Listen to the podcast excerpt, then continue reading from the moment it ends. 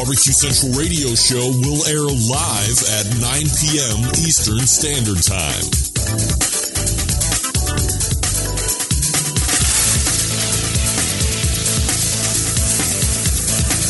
Ho, ho, Barbecue Central Ho, radio ho, show will ho. air live at 9 p.m. Eastern Standard Time.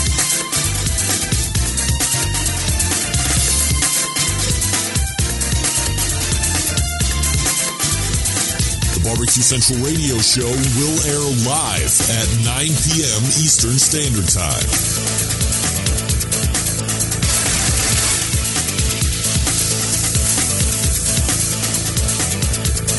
The Barbecue Central radio show will air live at 9 p.m. Eastern Standard Time.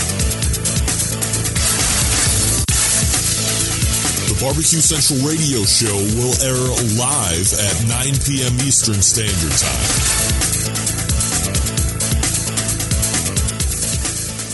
So to get that perfect barbecue, you use wood. Are you sure it's safe? Whatever. We put the lighter fluid on, strike the match, and oh, should we call the fire department? That might be a good idea.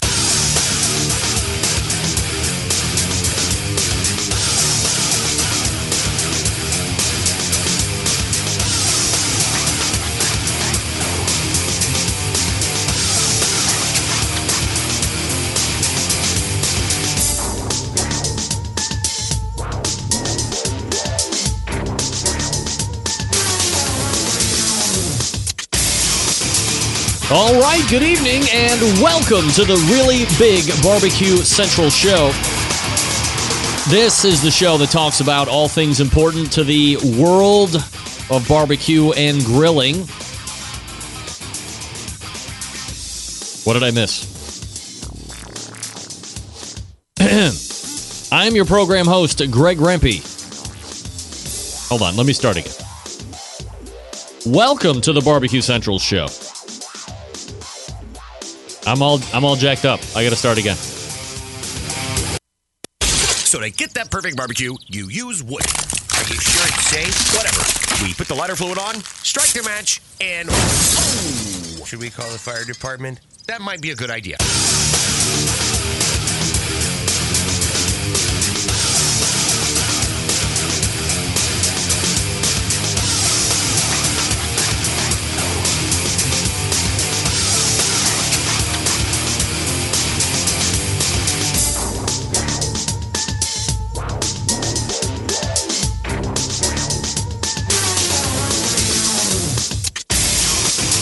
All right, good evening and welcome to the really big Barbecue Central show.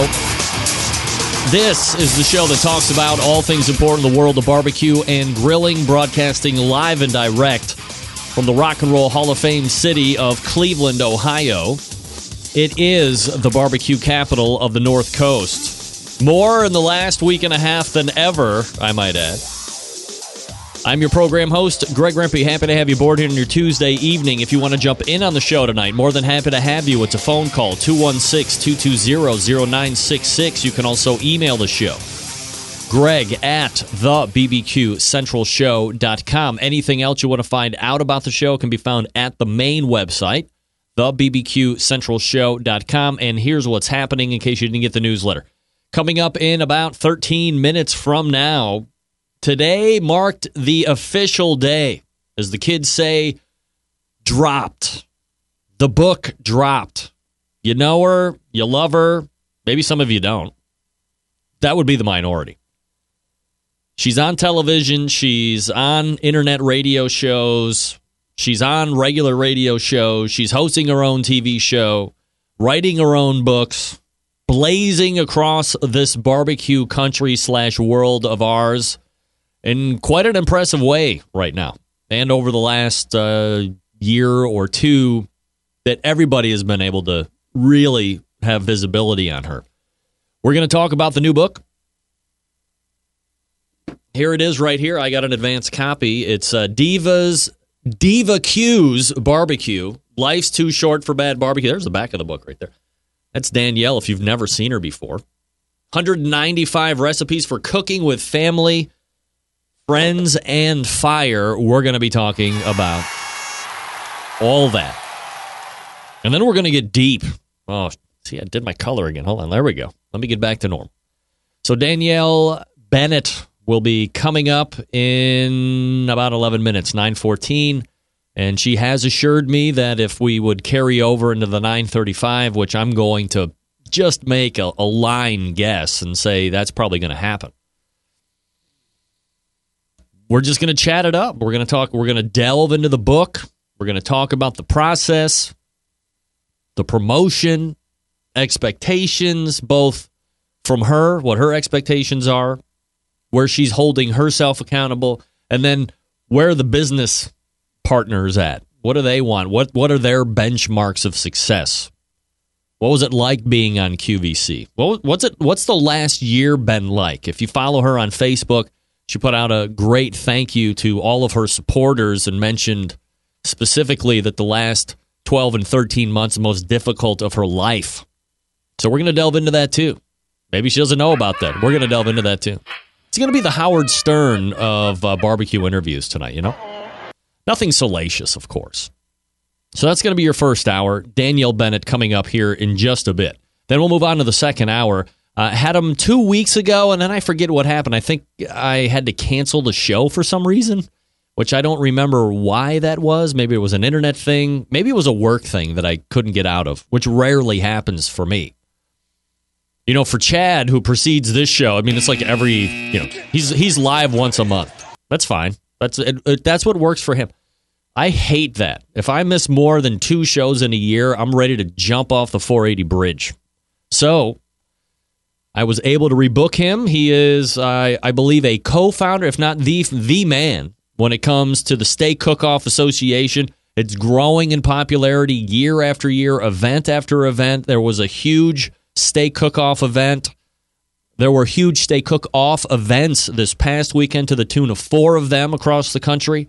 So we'll do a quick recap on those. If you're not familiar with SCA, we'll talk about the inception of that whole organizing body, what it's all about, how you can be a steak cook, how you can try your hand at that versus maybe getting into the competition barbecue scene, whatever. Brett Gallaway will be joining me to talk about that. And then at 1035, one of the legendary pitmasters that are still uh, in teams that are still out there doing it at a very high competitive level, so much so that this past weekend in Springfield, Missouri, I think, they were able to notch their 75th grand championship of their career the pitmaster of QUAU, Mike Wozniak, will be joining me. And it's going to be kind of a fun segment with Mike. You know, we'll talk about 75, what it means to the team, both him and Beth. And then we'll kind of do a, a retrospective. What was it like when you started? How about seven, eight, nine years after you start? How about now? How do you look at from when you started? How does it differ from when you started to what you're doing now. It wouldn't surprise me at all if Mike said, you know, aside from a few key things that you just can't not do anymore, we're pretty much running along the same lines. Now, that would surprise me from a number of other people if that was the case, but Mike just kind of strikes me, and I've had him on the show a number of times over the years. He strikes me as that guy that if it doesn't have to change and it's not giving you bad results or costing you a shot at winning a GC or an RGC, why change, right? So, looking forward to that conversation with Mike Wozniak at 1035. Danielle Bennett coming up shortly. Brett Gallaway, SCA Talk 1014. Mike Wozniak, QUAU 1035. 216-220-0966. The email, greg at thebbqcentralshow.com. Let everybody know the Facebook. Let everybody know via the Facebook or the Twitter that the show is on. Send them to my website for audio, thebbqcentralshow.com. Send them to outdoorcookingchannel.com slash watch dash now for the video syndication portion of this. If you have Roku or IP television, search the App Store for Outdoor Cooking Channel. Check that out. You can watch it right from your TV. Streams live on YouTube, as we all know from last week with my parents calling in. And by the way, I did see somebody post on YouTube, and I just want to make sure I point out this because, you know, I'm very myopic in how I look and how I think people think, which is like me. When I do the the whole thing with my parents, uh, first of all, my parents don't sound like that, right? I mean, they don't. Just they don't. You've heard my mom on the show a number of times. You've heard my dad on the show a couple times. They don't sound like that. It's my uh, tribute, homage, my give back to a guy who I feel, in the talk show sense, has been very influential for me. Maybe you don't hear a lot of him and me, but I listen to him and how he speaks and how he interviews. And maybe after I say it, maybe you do find a little bit about him. But the voices is kind of a, a payback or a tribute to the king of all media, Howard Stern. Somebody dropped that in a comment on YouTube. Howard Stern called one his parents back. I get it. So while the voices are like an imitation of what he's doing with his parents, the material is all mine. Lest anybody think the material is all mine. Howard has never done a bit where his parents call in talking about how they can't get his son, who is doing a show from the basement on YouTube. The comedy is mine. The voices are a tribute back. So, you know, if you think I'm ripping them off, I'm not. I'll own up to it like in a heartbeat. It's just a tribute to him. I mean, you're damn right. I wish my parents sounded like that. Oh, that would be the best. Then I wouldn't have to sit there with a bullhorn and talk into the microphone like they're on telephone. Give me a break. My parents wish they sounded like that for crying out loud. I have, in as many weeks times three, breaking news. A Barbecue Central Show exclusive news update. It's Greg Rempe at the breaking news desk here in Cleveland, Ohio, the Rock and Roll Hall of Fame city. As of last Thursday, when the first one came out, the second Tuesday of the month, guest on this show, the creator of Amazing Ribs and I, have put a deal together for a 90 day trial for me to do exclusive content via the Pit Club at AmazingRibs.com. So we've put together a pitcast, that's the name of the show, at AmazingRibs.com that kind of mirrors the idea of the barbecue roundup, but we've made it a little bit more meathead centric. So if you want to see what that's all about, you have to become a member of the Pit Club. It's 25 bucks for the year, so it's like nothing, right? But you get to hear exclusive content made for AmazingRibs.com by me. So if you like me, you're not a member of the Pit Club already, head on over to AmazingRibs.com and uh, sign up. Again, 25 bucks for the year. It's not 25 bucks a month, 25 bucks for the year. And check out the Pitcast. We got my I got my own forum and everything. Episode 2 coming out Thursday. So look forward to that. Very happy to be doing very happy to be in cahoots with Meathead Gold. AmazingRibs.com. Look, if you didn't know already, Big Papa Smokers is the one stop online shop for anyone interested in barbecue. The number one dealer of MAK pellet grills in the world, Big Papa Smokers features a wide selection of American made grills and smokers, such as the Old Hickory Ace BP, the Gateway Drum Smoker, even a drum kit that gives you everything you need to make a world class smoker out of a 55 gallon drum. Big Papa's has made a name for itself in recent years by crafting an award winning line of championship rubs. From flavors like Sweet Money to Happy Ending, they have had a hand in winning almost every major barbecue competition that takes place during the course of the year. And it's not just competition barbecue either. The rubs are so well known, they've been asked by a nationwide restaurant chain, BJ's Restaurant and Brew House, to have four of the nine rubs featured on their permanent menu. BPS rubs are proven to be a great addition to anyone's pantry. They've also banded together with fellow California based rub company Simply Marvelous Barbecue to form what has now become known as the West Coast Offense. Defying conventional wisdom, these two California based rub makers have cornered the market on competitive barbecue and begun to redefine the flavor profile that competitive cooks from across the country have begun to aim for. Big Papa's also features an online meat locker with top quality meats from Snake River Farms shipped right to your door. The American Kobe beef, the Kurobuta pork, the Double R Ranch meats. Big Papa's Meat Locker has something for every type of barbecue aficionado. Big Papa's has also banded, I'm sorry, has also created a unique brand ambassador program called the BPS Elite Team featuring 15 of the best competition cooks in the country working together to promote camaraderie, competition barbecue, and to benefit children's charities across the U.S. Keep in mind that Big Papa Smokers has been able to do all of this With only, what, five, six years of being in the business, turning competition barbecue on its head, providing customers with the very best barbecue products, becoming a staple of a nationwide restaurant chain, and benefiting children's charities across the U.S. It's just the beginning for Big Papa Smokers. Just the beginning. All right, we are back with Danielle Bennett, Diva Q. Out of the break, you're listening and watching the Barbecue Central show right here on the Barbecue Central radio network. Stick around, we'll be right back.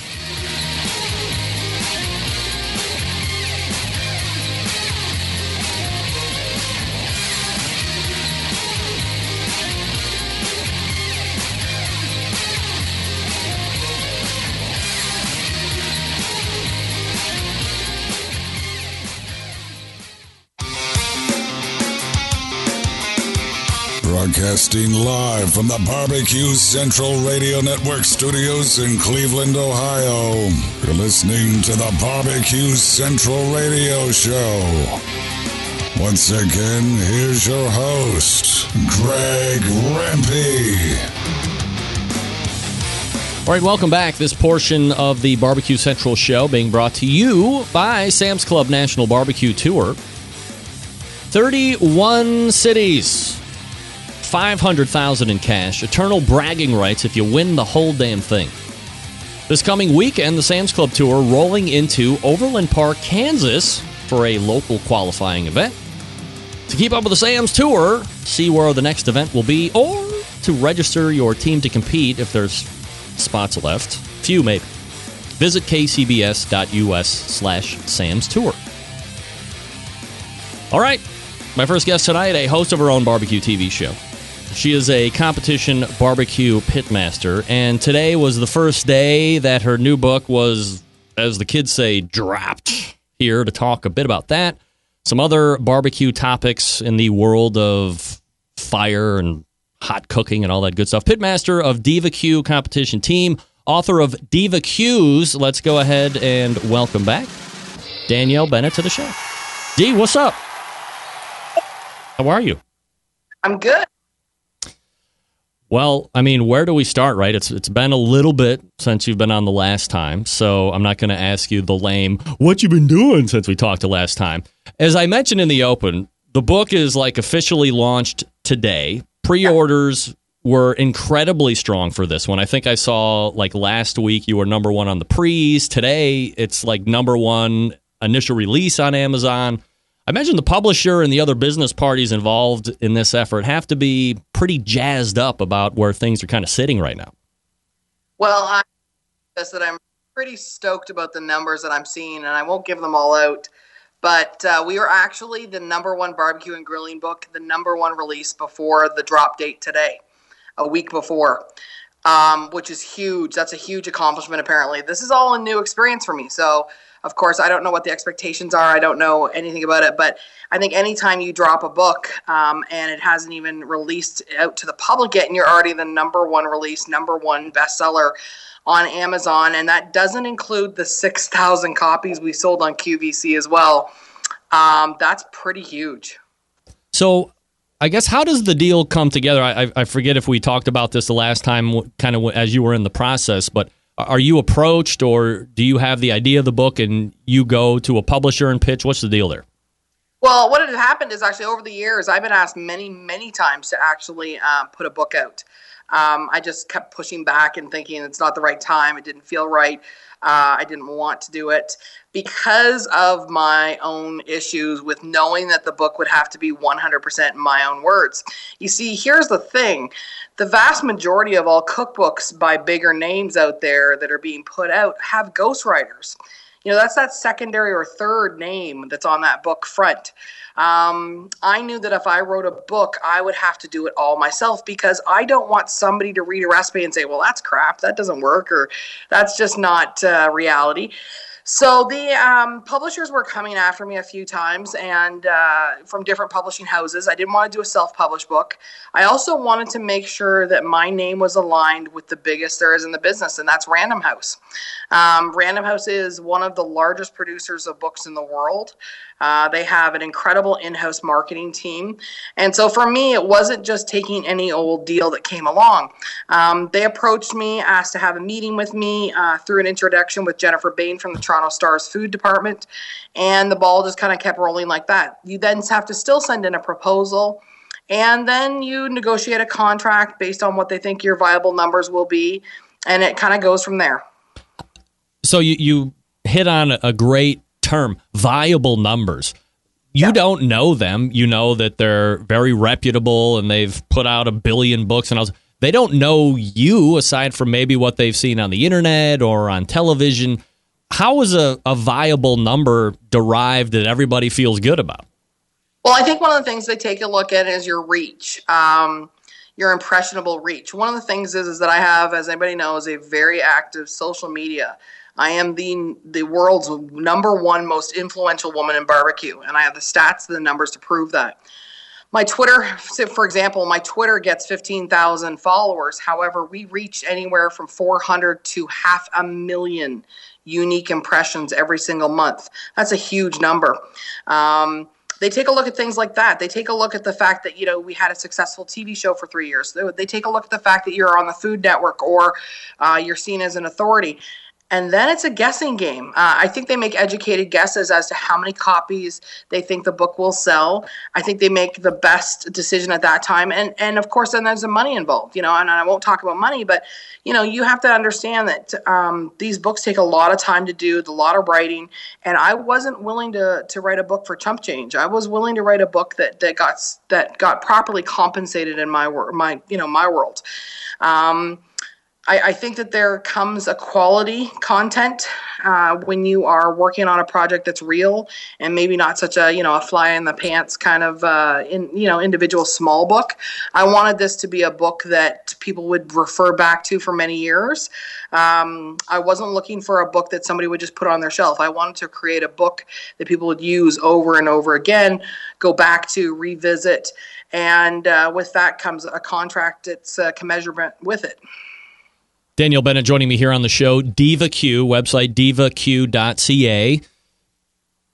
You're not going to give specifics on the money. Uh, of course, I'm going to ask, but deflect as you will. But here's, I guess, a kind of a, a more high level question. You know, 15 years ago, book writing, completely different deal, right? Given the anticipation of your book, I imagine, you know, back then you could have secured what some would consider like life changing advance because book then different than books now. So on this project, and you've alluded to it. I mean, I imagine you make out okay. And as others have told me on this show before, that are well-known uh, book writers, the book thing to some is more of a way to keep the brand out there and isn't necessarily like the big money grab that it used to be. I mean, what's your thought on that whole deal? I completely agree. You know, you don't write a book to make money. You write a book to open other doors to make money. Um, I think that that's a very, very astute uh, statement. At the end of the day, the book is something that has already gone into multiple reprints. I'm very excited about that. Um, this is day one of the launch. We we are already into uh, I think publishing number, printing number two and a half, maybe almost three. I'll find out by the end of this week. Um, so at the end of the day, you have to take a look at what is this book going to do for me, and what do you want the book to do? Because if you just want to get your name out there and it's going to be cheap and it's going to be, you know, kind of wishy-washy recipes, hey, that's that's your deal. Um, for me, it was a combination of get my brand out there. Um, be known as a reliable source for all things barbecue and grilling information, and keep the DBQ brand alive.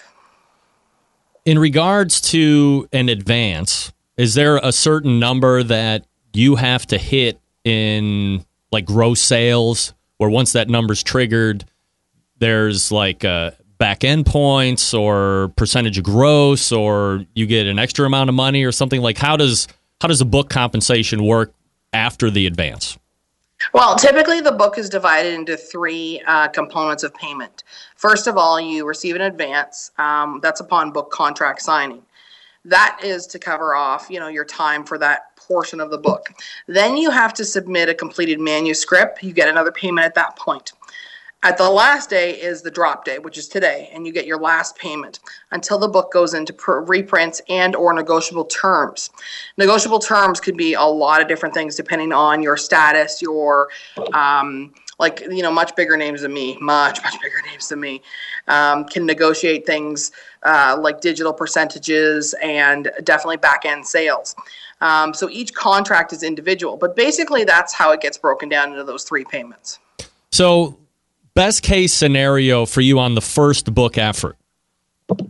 I'm in the middle of it right now. Best case scenario. Yeah, right. So in the end, like, are you hoping to be like in a seven figure range on this thing, or is it just like somewhere in the six figures? Like, what's utopia here?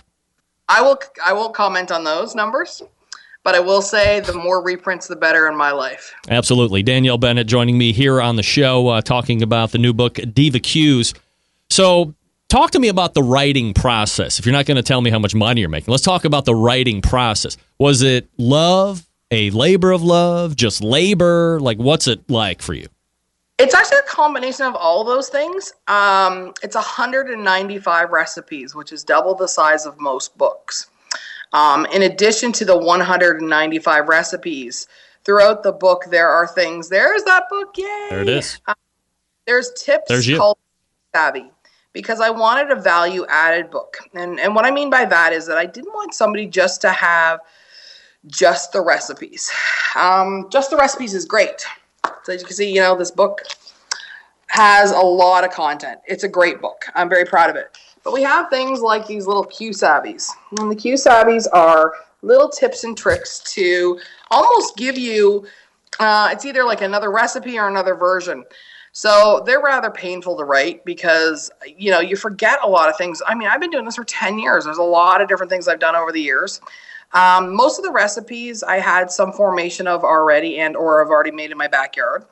The other thing is that, you know, you have to write the charts that are at the front. And I remember getting into an argument one day with one of the editors because, you know, they wanted an absolute chart of time and that's a really hard thing to do for me because being a barbecuer and a griller, it's done when it's done. And you know, you can't say to somebody, "Well, here's an absolute time frame," because people are so used to reading absolute recipes that say, you know, this roast will take 2.5 hours or whatever. Well, in barbecue, no, it doesn't work that way. There's so many different tangents and variables. So, you know, I even put a disclaimer in the book, you know, where, you know, in all, you know, all cases, um, you know, use a digital thermometer.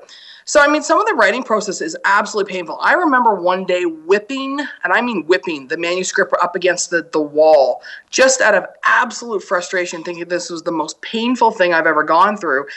Because editors were asking 50 million questions that I thought were personally really obvious.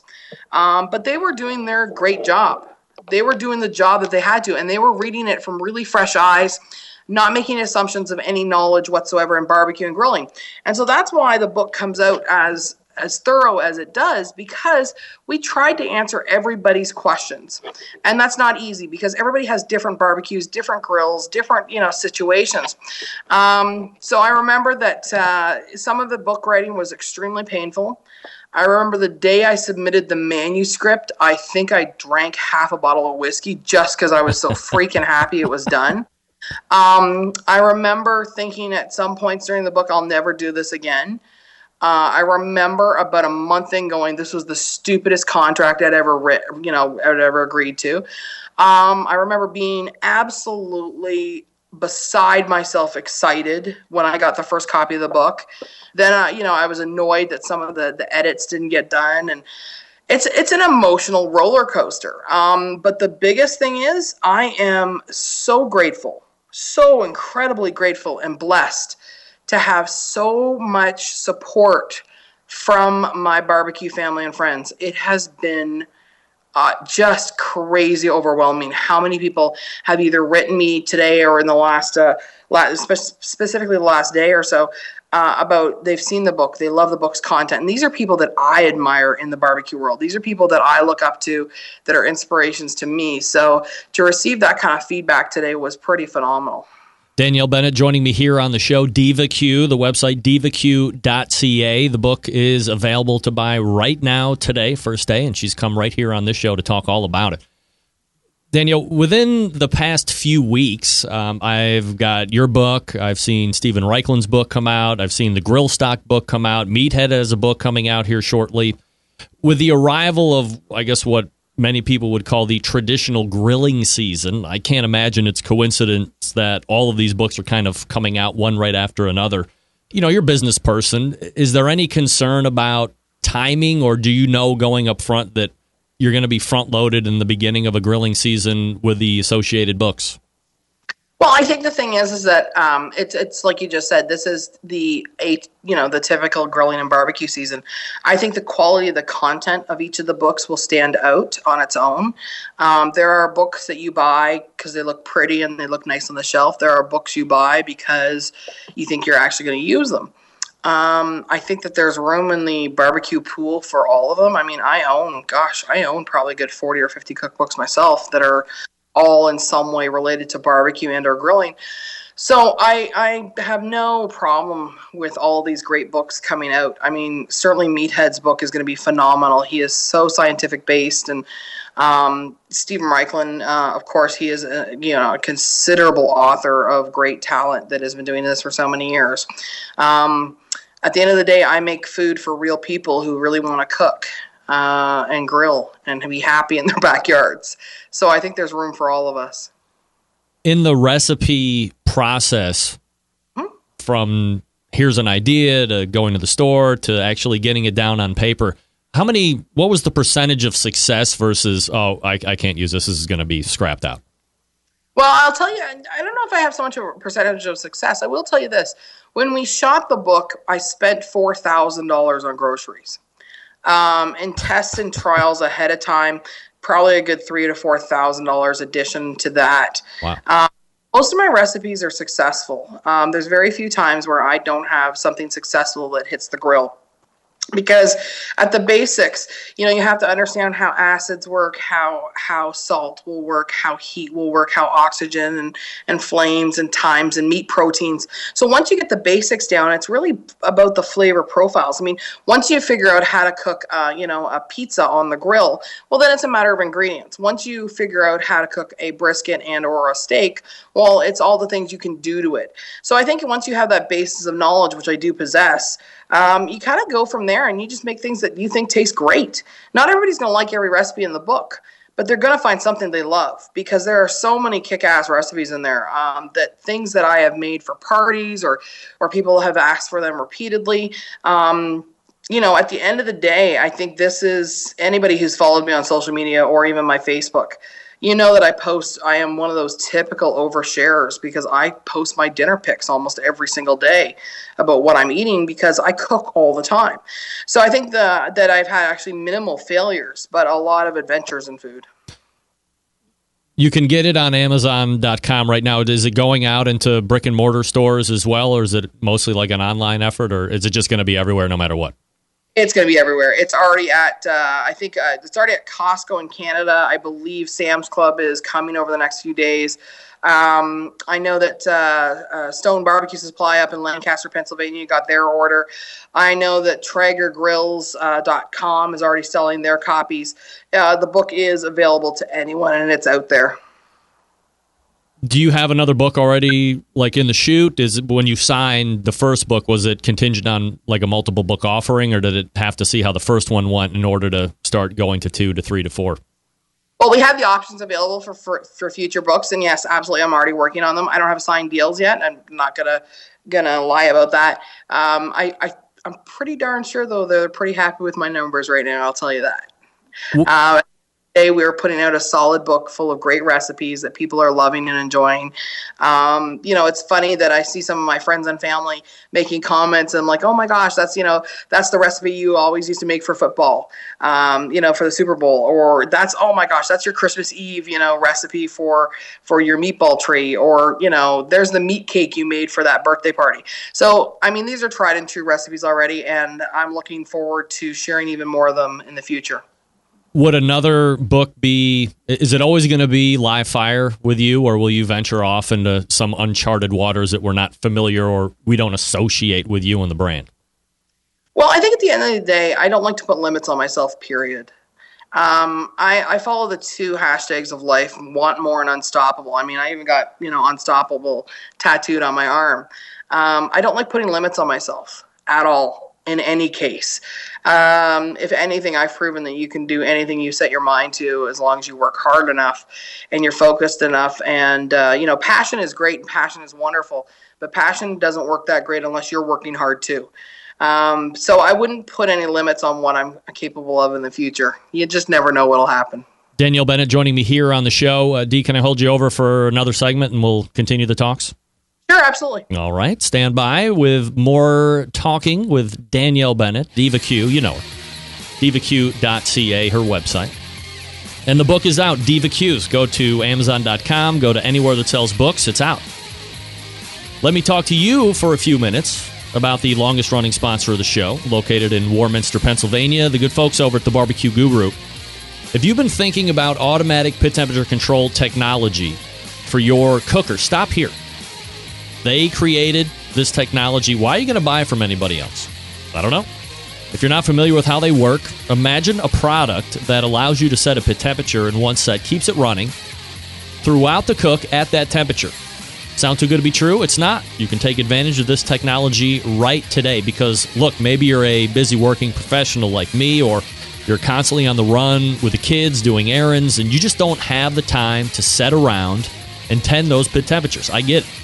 The Guru allows you to set a pit temp and it keeps it running all the way through the cook. So now you can throw on a couple slabs of ribs or a pork butt or a brisket or all of that, set the temp, and boom, you're free to go, do whatever you need to do. The Guru has your back. Number of different models to choose from. If you're a big gadget person or you don't like to get out of bed in the middle of the night, attach your smart device to the CyberQ Wi Fi and monitor the temperature of your pit from your phone or your computer or your tablet or whatever. And if you're cooking too fast or too slow, you can actually make pit adjustments right there. And you can monitor the internal temperature of the meats that you have cooking. CyberQ Wi Fi actually has the potential of controlling two pits at once. Now, on the other end of the spectrum, you have Party Q, about $149 or so. Self contained, goes from a bullet style cooker to a kettle style cooker to a ceramic style cooker, runs on AA batteries. It's like the cruise control for your pit. Doesn't get any easier. It's five degree increments. Set it and forget it, to coin a phrase. Here's what you want to do go to the Barbecue Guru's website, thebbqguru.com, check out their products. And if you have any questions about what to order, don't guess, call them. Ask for a sales associate. They will make sure you're outfitted with exactly what you need to get you up and running right out of the box. Again, the website, thebbqguru.com, and the number is 800 288 Guru. The Barbecue Guru continues to be a breakthrough in barbecue technology. We are back with more Diva Q talk right after this. Stick around, we'll be right back.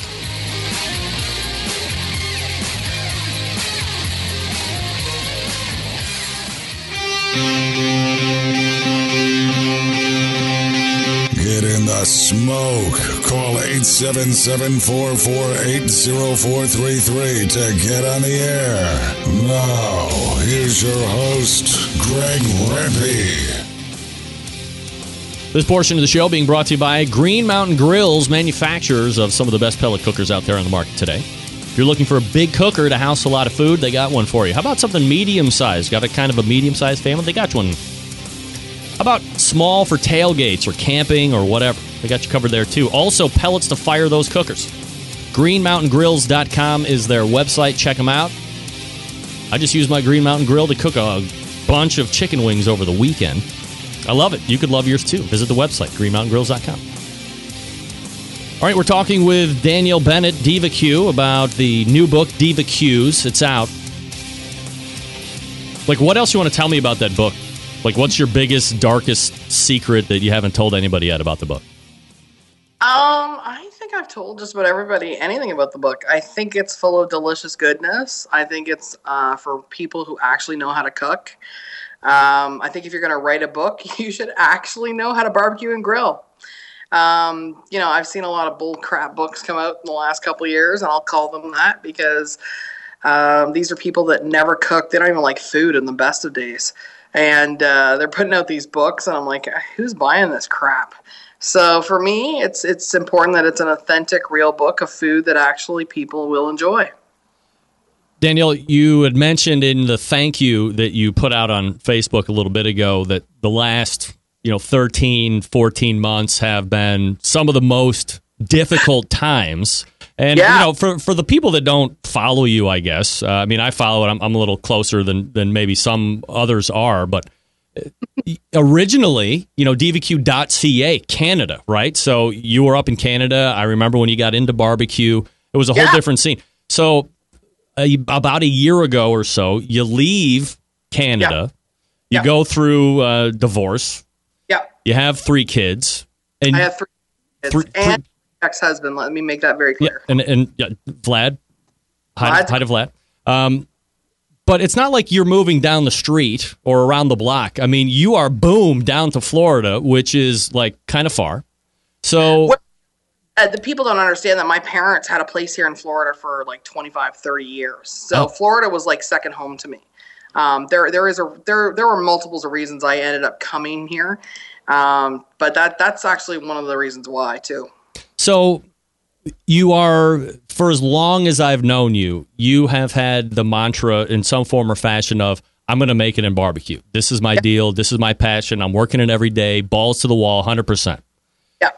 Does being balls to the wall 100% in some way cost you the marriage portion of where you were at that point? Well, you know, the thing is, I'm not. I'm actually not willing to talk about my marriage, uh, my former marriage, and there's a couple of reasons why. First of all, it's of respect to my children. Secondly, it is respect to my ex. Um, one of the things is is that I think it's an extremely poor taste when people disparage their ex publicly, because at the end of the day, that is my father's children. He is a good man, and they will always have someone to look up to. Um, so I, I will say that that anytime you enter a very passionate career, there are challenges. Um, but I am not about to put my marriage or my, my former marriage on, on public notice, other than to say that my children live in Canada. I fly them in regularly. Um, I fly up there regularly. I talk to them multiples of times every day. I'm very grateful for technology and Skype uh, and the fact that you know I, I have these uh, great conversations. And also, I think the fact is, if I was a guy that did it, nobody would question it. But Really? You think you think it's a you think it, there's a, a sexist double standard there? absolutely, because anytime a man leaves a marriage, they're never questioned ever, ever, not ever. But it's no different in barbecue. You know, it's so funny is that I can be in a store and I'm, you know, somebody will ask me a question. I'm asking a question about the thickness of the metal or how the oxygen works, and and a and a service person will look at me like I've got two heads and ignore me. So I mean, it's it's a double standard, and we're still working on those those barriers, and that's okay. It'll, it'll get there eventually. All right, so let me let me let me ask this question Yep. because now I'm seeing it in the chat room. Do you think I can't see the chat room. I'm trying no? to see the chat. That's all fine. Uh, I'm just going to ask you the question, and you'll answer it honestly. Do you All right. think that if you were, you know, I don't, I, I can't even come up with a, a good, a good uh, comparison here. Do you think that I would have asked a man the same question that I just asked you? Was that is that unfair? I, I think that that's pretty accurate. Yeah. I think that most times that uh, men, you know, when they end their marriages, it is what it is, and that it's all what it all is. You know, you, they move for their careers, and and things unfortunately sometimes have to change or their passion change, and they're not typically questioned about it. But at the end of the day, I'm a female who is uh, who has their ex, you know, as the primary caregiver. So yeah, I'm a little unusual still in, in the eyes of most people. Do, but do you think that I wouldn't have not asked a man that? Oh. Greg, you would have asked anyways, always, anybody. You're you have always asked five million questions. But I think in the general public, yeah, it's it's it's pretty typical. All right, so let me ask you this: Given the the success of the day and and everything that's happened, I mean, is there a little bit of you that is still like, man, I, I would love to have everybody around me just for a little bit of celebration, or because of that technology that you just mentioned, eh, it, almost doesn't matter. There there are no borders, and and there almost is no distance. Well, I think that there is there's still those moments, you know, where you know, yeah, absolutely, I would have loved to see my kids today. Um, but I'm not going to pull them out of school until you know I'm, I'm going to get them in couple in like two weeks. Um, so yeah, there's there's those moments that where you, you know you want to give them a hug or whatever, and then there's moments where my daughter Ella, who is just so kick ass as is Gabe and Lexi will like today. I mean, we were we were literally just on Skype, if, you know, a little while ago, um, and she'll turn to me and say, "Mom, I am so proud of you. You rocked it out." And that to me, my kids are proud of me. At the end of the day, my kids are proud of me for working hard and trying to to have a career in something that is that is not typical for for a female and certainly not typical for a Canadian. Um, my kids are proud of me. I've got a tight circle of friends. My squad's pretty close. I don't give a rat's ass what anybody else thinks at that point. I work hard. Anybody who knows me it knows how hard I work. Um, and the opinions of, of those people um, who are just out to disparage me don't matter. Your kids know you, and your kids know the. I mean, you've been a, a great model of putting your mind to something and achieving and achieving and achieving. And it's not I mean, certainly there's luck with anything you do, but by and large, it's passion and hard work, as you said. And I know many experts across many different businesses and market segments that will say, hey, without the hard work, you can't just expect something to fall in your lap. So yeah. you're you're showing them this. Do they do they understand you know who you are and and do their friends like hey man you your mom's diva q and you know that's awesome like are, do they kind of understand that whole celebrity aspect of it? Um, yeah, they do. They've gotten it because you know we've been in airports before together, and that's happened. Um, we've been sitting down at dinner, and it's happened. We've been in a grocery store, and it's happened. Um, you know, my daughter is like, you know, I haven't seen your book at Costco yet. I'm going to check it out next week with Dad. All right, great. Um, and, and, certainly, you know, there is. Um, uh, a level of respect there, even from their dad. They're, you know, like they when they when they're up and doing that. They went to Mexico with him just a little while ago, and you know we're chatting every day on on. Thank God for technology once again on Skype every day, and their dad's sending me pictures of, of saying, "Hey, here's what the kids are doing today," and I'm all proud of them. And you know, so it's a lot of communication back and forth, so that they know what's going on in my life, and I know what's going on in their life, and I know um, at all times what they're doing and they know exactly what their mom is doing. Ella checked out, you know, Amazon today and said, "Holy crap, you did it again, mom. You're like number 1 bestseller. That's awesome. I'm so proud of you." Come on, there's nothing better than your kids, your kids when your kids tell you that they are proud of you. Um, nothing's better than that. Um, but you know what? I, I think that there is um, I know a lot of people were asking me about the name change. You know, it, there was a lot of discourse and discussion about that. Um, I got some really lovely hate mail. That was fun. Um, you know, it's it's I've got really broad shoulders, and there are days it gets to me, but the vast majority it doesn't. I have nothing left to prove to any of these guys. So, I mean, what is anybody? What is anybody writing about whether you have Dimovski or Bennett as a last name? Like, where does that weigh into anybody else's life but yours and Vlad's? Exactly. So at the end of the day, you know, one of the things I've always laughed, I'm like, huh, I don't think that has anything to do with my barbecuing skill set. so I don't really care what you think. You know, I've got, uh, I'm in a wonderful, amazing relationship with someone uh, who I, I love with all my heart. Um, I, I only wish um, the best for everybody that in my life. At the end of the day, I say to my kids, you know, be kinder than you need to be because people need a lot more of that. There's enough bullshit and crap in the world that I don't need to be a part of. Um, put your nose to the grindstone, work hard, give your best effort every day, and uh, hopefully, you know, sometimes the stars line up and things are a success. Do you feel? Do you think that you're kind of like a a relationship person? Do you? I mean, you were married a long time. You're in a relationship now. Could you have seen yourself, you know, in between where you just were like, "Hey, it's just going to be me." I have some friends hanging on, but I'm just going to go full bore. Or, or do you do you, do you like to have somebody around you to, to be able to share stuff with? Um, I actually didn't think I was going to be in a relationship for quite a while. and I, uh, you know, went out on a blind coffee date. Uh, ended up being the best thing in my life ever.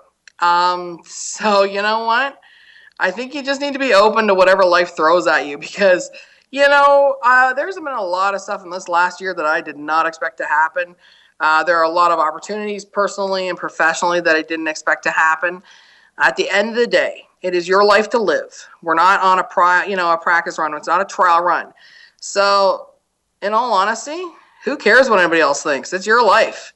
I don't think you need to play by anybody else's rules but your own. As long as you're a kind person, you're thoughtful and considerate of your friends and your squad, who the hell cares about what anybody else thinks? The book is out. What's going on with the TV show? Uh, TV show right now is is is non in existence, unfortunately. Um, that's which is really sad uh, because we were so well rated, and you know it's a funny thing with TV. Um, we had the, the this incredibly high rated TV show, and the originating network uh, decided to go with a completely different digital format.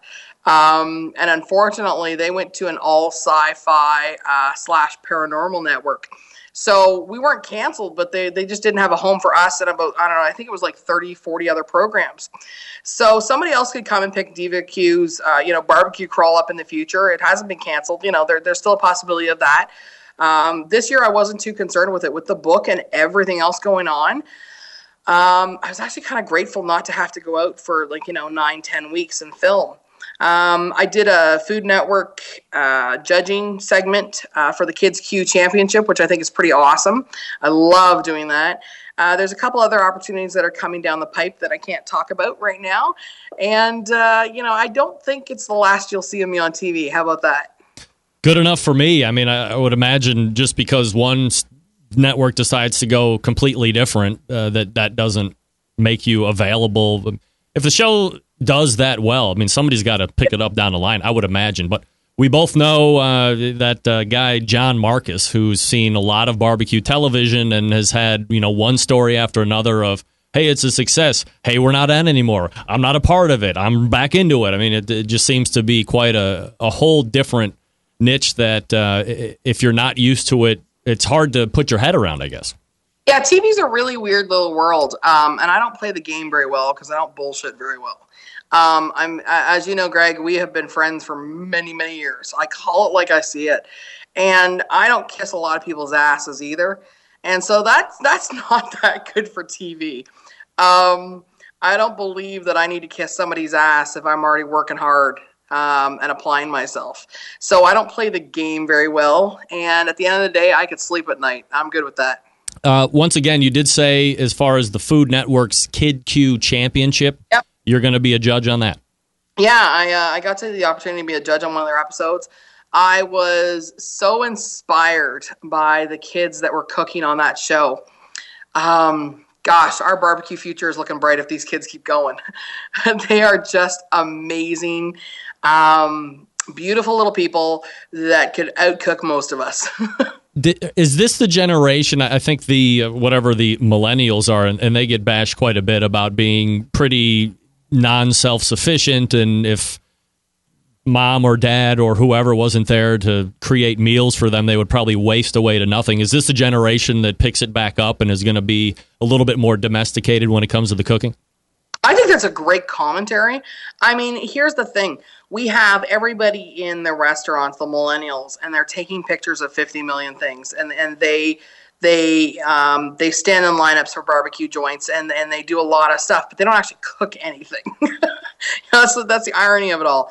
They're the mass communicators on Instagram and all of our social network feeds, you know, Snapchat, Twitter, um, but they don't cook a lot. And it's so funny because I was thinking that when we were filming the Kids Q Championship, I'm like, I hope this generation picks it back up um, I'm hopeful for it. You know, I think one of the things is one of the biggest problems, though, in all honesty, Greg, is the fact that our schools aren't teaching any basic cooking skills or home economics whatsoever. Um, kids are coming out these days; they don't even know how to sew a button on. They have no idea even how to boil an egg properly. So I think it's got to go back to the schools and get those basic home economics programs and shop and woodworking back into schools because we're teaching our kids how to memorize answers, not actually learn anything these days. And so I know I'm on a bit of a soapbox and I'm taking it in a little bit of a direction, um, but it is such an annoyance to me to see these kids these days and I know a lot of them. I mean, between myself and my boyfriend, we have six children between the two of us. It's like the Brady Bunch, and you know, some some of our kids know how to cook, and some of our kids don't know how to cook, and it's ridiculous to me. They don't even know how to shop for groceries. So I think that I'm really hopeful that maybe the the future politicians and educators that make those decisions will, you know, hopefully that our children are worth investing in and for some actual practical education, not this bull crap, you know, weird ass math they're learning and everything else they're doing right now. And give them some cooking skills again and some real life skills so that we have a generation that's not just snapping pictures of food, but actually making it. Yeah, it's it's weird to be taking pictures of all the food, all the food that you are not making. Very weird. Danielle Bennett joining me here on the show. Diva Q, the website divaq.ca. The book is out. It is called Diva Q's. It's 195 recipes. Wow, are you kidding me? So again, uh, this is a book that you want to go through and read, but you can go back as a reference piece, back time and time again, year after year. There's a lot of great libation recipes from many, many, many barbecue teams, just an FYI. I figured a lot of my friends could contribute a lot of libations. yeah, I think you're uh, the, you have experts abound when it comes to that. Uh, Danielle, really appreciate the time tonight. Really appreciate the candor and the honesty and uh, continued success. We'll talk again soon. Thanks, Greg. Appreciate you, it. You got it. There she is. Yeah, give me a break. That's the one I wanted.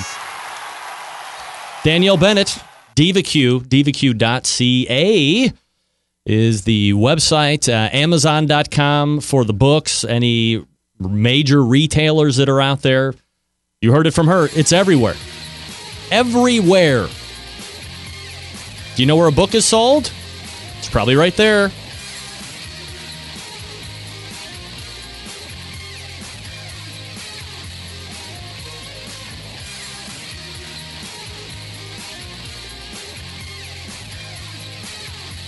All right, folks, let me talk to you about the CHOPS Power Injector System. The 2016 Barbecue Tool of the Year, the 2015 Barbecue Tool of the Year, two years in a row. Look, sometimes products are out, a lot of hubbub, they win an award, and then, like a flash, boom, they're gone, right? The CHOPS Power Injector System has legitimized itself as a real tool something that you are going to want to get get period. I was going to say get with but just get it. B-a-r-b-e-q-u-e barbecue kansascity.com if you're somebody that is continuing to inject your briskets and your pork butts and your chickens or whatever well maybe chickens you can still do with a single needle. But the big stuff why are you suffering with incredible amount of inefficiency. One needle with the Chops power injector system, you got three different kinds to choose from: the half gallon, the full gallon, or the electric. Now, the half and full gallons are holding tanks under pressure. Four needles. You can do 10 pork butts in the time that's going to take you to do one, right? And the first time you use it, you're going to be like, there's no way I was using one needle for this long after Rempy had been talking about Chop's power injector system. It was a, it was the first thing that I said when I got mine. Now, if you're a, a big dog in the restaurant game, huge catering, Chop's full power injector system is for you. It is electric. It's got a three and a half foot pickup tube instead of a holding tank, so you can use it from a couple ounces all the way to a 55 gallon drum. They got all the accessories you need. They're handmade in Kansas City, Missouri. You can infuse alcohol in them if you want as well. Chops Power Injector System gives your barbecue power. Again, the website B A R B E Q U E. That's B A R B E Q U E. Dan Uladol and the gang over there. Again, the barbecue tool of the year NBBQA twice in as many years 2015, 2016. Go get yourself one right now. 100 bucks to start. You got 100 bucks to save time. The amount of time it's going to save you well over $100 your time is worth more than you think it is. Trust me. All right we're back to wrap up the first hour right after this. Stick around. We'll be right back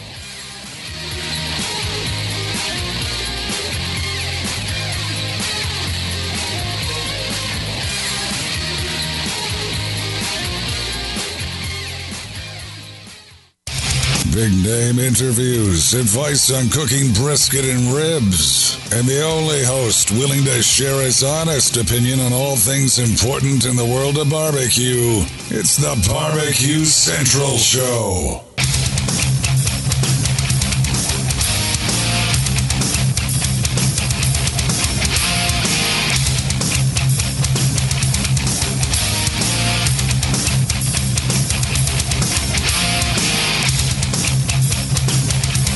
All right, welcome back. 216 220 0966. Greg at the BBQCentralShow.com. Barbecue food for you, saying good interview. Sylvie Curry, always enjoy interviews with Danielle.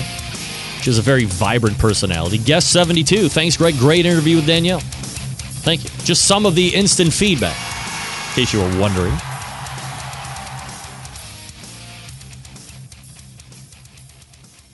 Uh, I do appreciate her candor and openness. Of course, I, I, guess I tend to agree. I uh, again, when I go back to myopic state of everybody should think like me. If uh, if if if a and again, I can't come up with an equal comparison because I don't know anybody like I know Danielle coming from. Kind of, we kind of were in barbecue together many, many, many years ago. It's funny how time flies. But to see her come from where she started to where we're at now, I don't have an equal comparison to that. I don't. I don't have a, a, a, a career chart.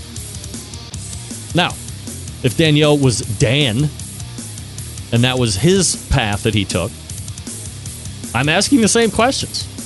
I am, but I guess I can see from a traditional standpoint where, you know, she leaves, it's a big deal, or the marriage dissolves and it's a big deal because she's a woman and she's the face. And if it's a man, double standard. I get it. That doesn't mean I'm not going to ask, man or not. Well, I guess that would be a woman.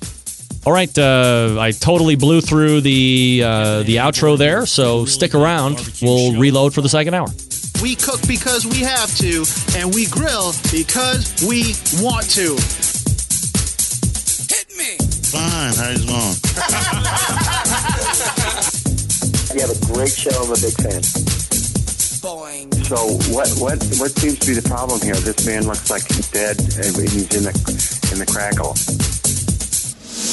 Charbono! It's all about the Charbono, dude. Succulent fish. What? He ate 54 wieners. Listen, Lavernius, shut your face. I'm shaking like a dog shit peach seeds. We have top men working on it right now. Top men.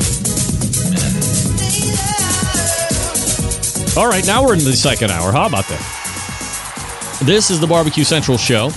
We talk about barbecue and grilling related fun stuff here. 216 220 0966. Greg at the BBQCentralShow.com if you want to jump in tonight. More than happy to have you. You want to weigh in on the Danielle Bennett interview? Go ahead. Love to hear what you got to say. Oh, where'd my page go? Still to come tonight, Brett Gallaway from the Steak Cook Off Association, the SCA. Mike Wozniak from QUAU. They just won their 75th Grand Championship. How about that? All right, I want to leave that up. Anyway, to uh, close out there, um, uh, I, I and I don't know, uh, maybe other hosts don't uh, or, wouldn't, but I think it's unfair for me, knowing her as I do, to not ask the questions that I did. Um, but I do see where others may decide to leave or make the uh, double standard assumptions uh, that she was talking about. So that's why I'm a host and others are not that good. 216-220-0966 greg at the bbqcentralshow.com the sam's club barbecue tour rolled into las vegas nevada this past weekend this was the first regional final that feeds the top 10 teams into the bentonville arkansas national final a little bit later this year the top 10 teams moving on grand champion with a 695.4 Sponsor of this show, Big Poppa Smokers and uh, Sterling Ball. Whoa! I'm going to get back to Sterling Ball here in just one second. Reserve Grand Champion, Smokin' Moe's Barbecue with a 694.2, so pretty close. Third place, Hickory and Spice Barbecue. Fourth place, Iowa Smoky D's Barbecue. Fifth place, Joe Bob's Barbecue. Sixth place, Mad Dogs Barbecue. Seventh place, Pellet Envy.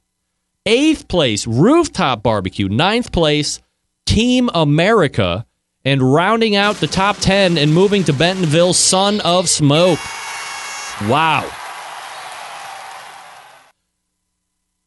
I can sit here and tell you legitimately that more than half of that field advancing to Bentonville has a really good shot at winning the whole damn thing. Are you kidding me? Big Poppa Smokers, Iowa Smoky D's, Joe Bob's, Pellet Envy, and Rooftop Barbecue and smoking Moe's? What? That region is unbelievable. Those 10 finalists got to be some of the strongest region finals ever. That's a huge region that is being sent to Bentonville. Others are looking on with bated breath. Oof. That's going to be a tough. The next Sam's Club barbecue tour, again, will be this coming weekend, 423 in Overland Park, Kansas. Good luck to all those competing. Now, let me circle back to Big Poppa Smokers. And there's somebody else that's going to be involved in this as well. I've said it before, time and time again. You come on the show Tuesday, if you're going to compete, you can guarantee, you can guarantee that you're going to win. Let us harken back to last week. Now, while he wasn't on my show per se, I did uh, record Sterling Ball talking about which was then his second win in a row in Wildomar for the AmazingRibs.com uh, Pitcast show. And we talked about two in a row, and we talked about looking at three and does he consider three at all going into this weekend? And it's a Sam's Club regional. And there was going to be a lot of good teams there and all this other stuff. And Sterling took the very methodical, measured, sports type answer of, hey, I don't want to sound cliche, but it's one cook at a time. One cook, one weekend at a time. One event, one turn in, one cook, boom. We're not looking for three. I'm not expecting to win. It's almost uh, insulting to say I expect to win given the crowd that's going to be there this past weekend at the regional final, all the stuff. He said all the right stuff. It doesn't negate the fact that he showed up, put in work on a recording, and then won out and won. He did it. I have the figures to prove it.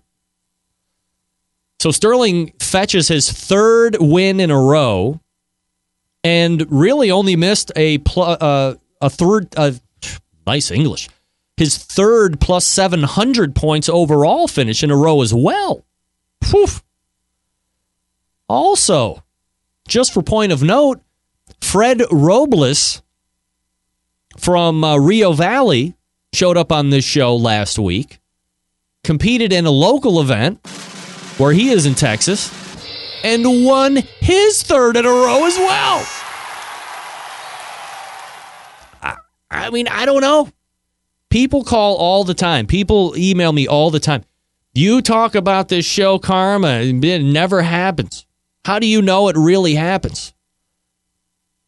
If you go back and listen to the interview from last week when I was talking to Fred Robles, I said, Fred, where are you going to be at next week or this coming weekend? I'm going to be somewhere local and around my house. I said, hey, you're probably not too familiar with the show, but when you come on the show Tuesdays, if you compete that weekend, you win. So I'm not going to tell you you're going to win, but you know you're pretty much a lock. Sure enough, get a, get an email Saturday night going, hey, I was just telling somebody on the awards that you told me I was going to win. Sure as shit, I won it. Of course. It's the show Karma. It always works. If Danielle is competing this coming weekend, guess what? She's going to get grand championship. It just happens. I don't know if she's going to be competing. We didn't get into that. But if she is, she knows she's a lock. It's fine. Also, remember that I mentioned last week for the Android users that the Barbecue Central show in podcast form while does amazing things all over the iTunes, it's like the most popular way that folks listen to this show when they don't get it live, right? So Google Play has finally gone into the podcast foray and made a native podcast app. Now you don't have to get Beyond Pod or some third party podcast catcher app. It's slowly kind of rolling out. So if you get the Google Play Music, it's not the Google Play App Store, but Google Play Music. And right now it is available through a web portal service. But at some point soon, keep checking on your phones. You're going to be able to get podcasts, and then you can subscribe to the Barbecue Central show through your Android device uh, natively, which is great. So, what can I tell you?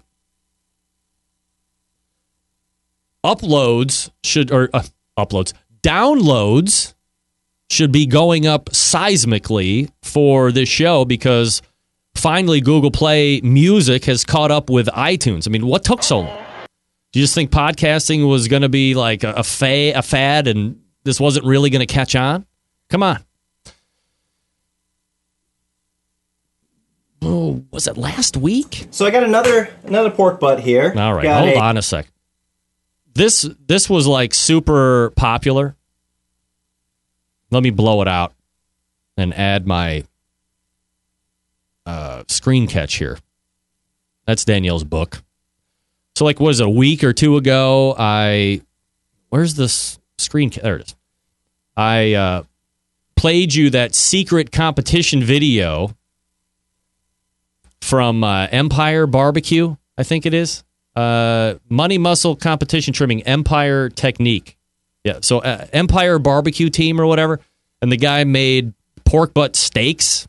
Well, he has gone ahead and given you a uh, another video. Here's a, a few clips here. A okayish looking money muscle. It's pretty thick, got a good size, but I wanted to show another money muscle trimming technique I don't think a lot of folks know about. I'm not saying I came up with this method myself, um, but it is something that I think is pretty special and that's going to help a lot of people. And I call this uh, the Empire or the Empire Strikes Back technique to be long. Uh, I think the cool kids are just going to call it the Empire technique though. And all this really revolves around is you got the money muscle. What you want to do is you want to take your knife and you want to cut straight back, dead into the middle of this sucker. Wow. Right?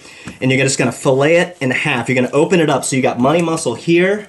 Look at that right there. And then you got money muscle here. Right? And then, just like at the beginning of Empire, you get a bottle of sriracha and uh, you pretend it's Luke Skywalker, and then you pretend that the pork butt is a tauntaun. You cut that sucker open like Han Solo, and then you just shove Luke in there to uh, to kind of rest and stay warm. Now, we're not seasoning with the sriracha No. It's just kind of hanging out um, and, and giving just a nice curvature to it and also keeping it uh, keeping it nice and safe.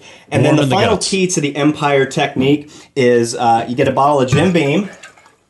You let it sit there staring at it kind of in an awkward weird kind of like strange uncle way. And then the only thing that kind of caps it off is you totally have to rock mickey mouse clubhouse for at least two versions of the song yeah, and you can even get some string and kind of tighten this up.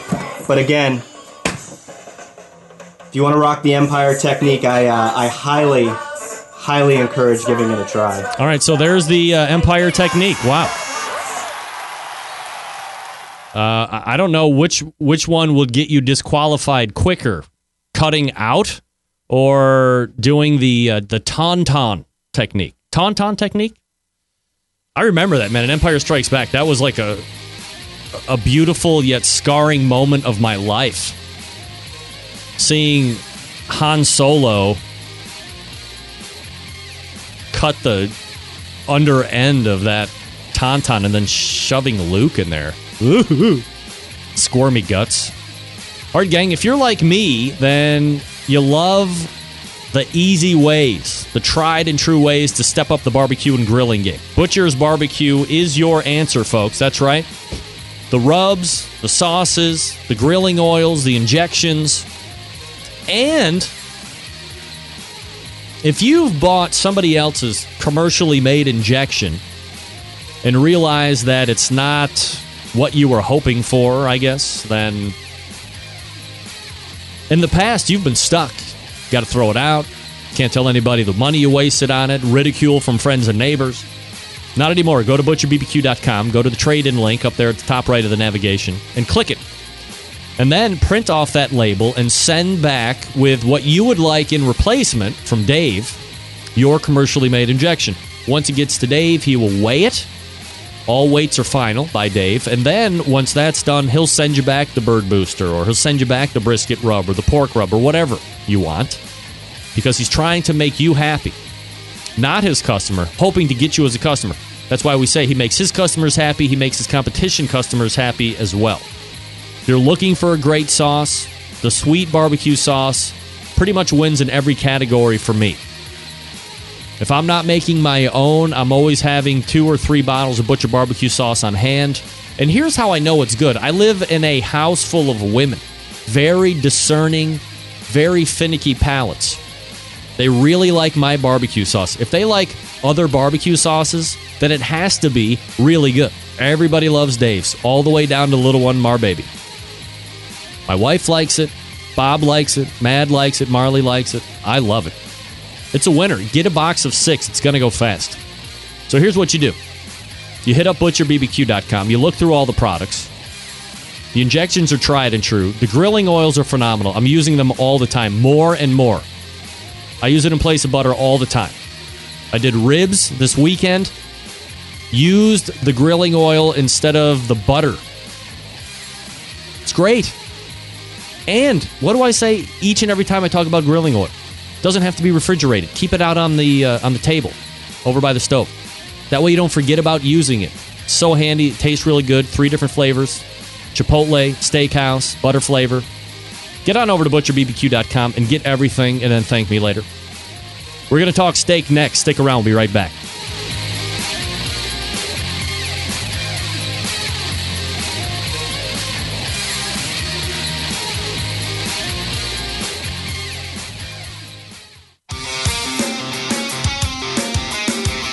Broadcasting live from the Barbecue Central Radio Network studios in Cleveland, Ohio. You're listening to the Barbecue Central Radio Show. Once again, here's your host, Greg Rempe.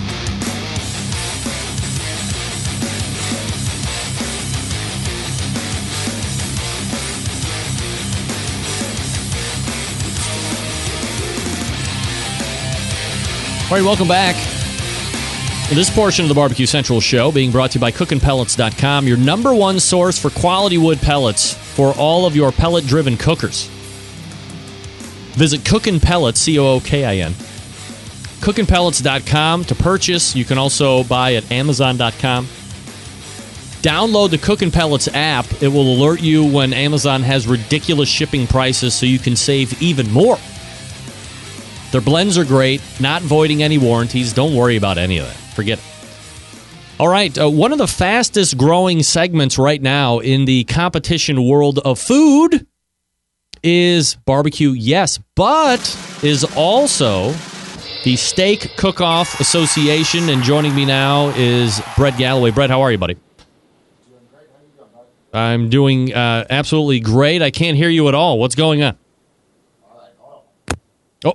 That might be it. All right, buddy. Oh, you there? Yeah, I got you. All right. Sounded good. Brett, appreciate you joining me.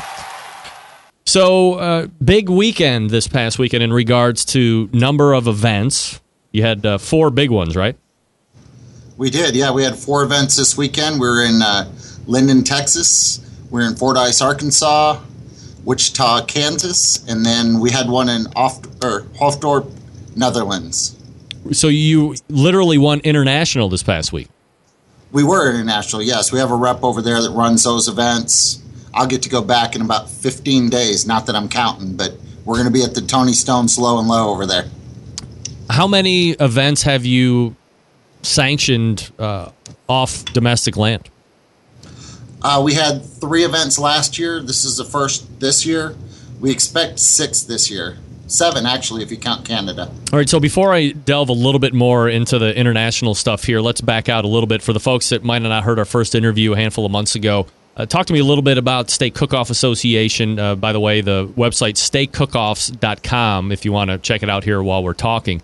Uh, a little background about how it came to be, why you thought it needed to happen, and then we'll talk about some of the, the past events and upcoming events.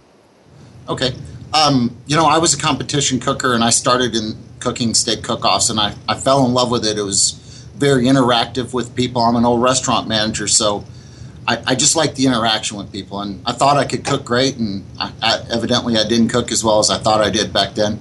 But, um, you know, we started picking it up. We started touring around. Back back three years ago, there's only about nine cook-offs in the country, and the rules were different everywhere we went. So we decided to let's go ahead and start something and see if we can't grow this a little bit. And we we started with one event and thought we had great ideas, a little off on a couple of them, but the mo- majority were improvements, and we went from there. And last year we had 17 events. Uh, this or two years ago, last year was 47 events, and this year will be 75 to 80, with six or seven of those being in Europe. I just booked another one yesterday in the Netherlands, so it's growing. Talk to me about how the competition actually takes place during the event. Okay, they're one day cook offs usually. Sometimes we'll do a, a Friday night event like with a KCBS or an IBCA. It helps get people out of the motorhomes, they get around the grills. You know, five, three to five more people go home happy because they got a check. They get the spirit of competing.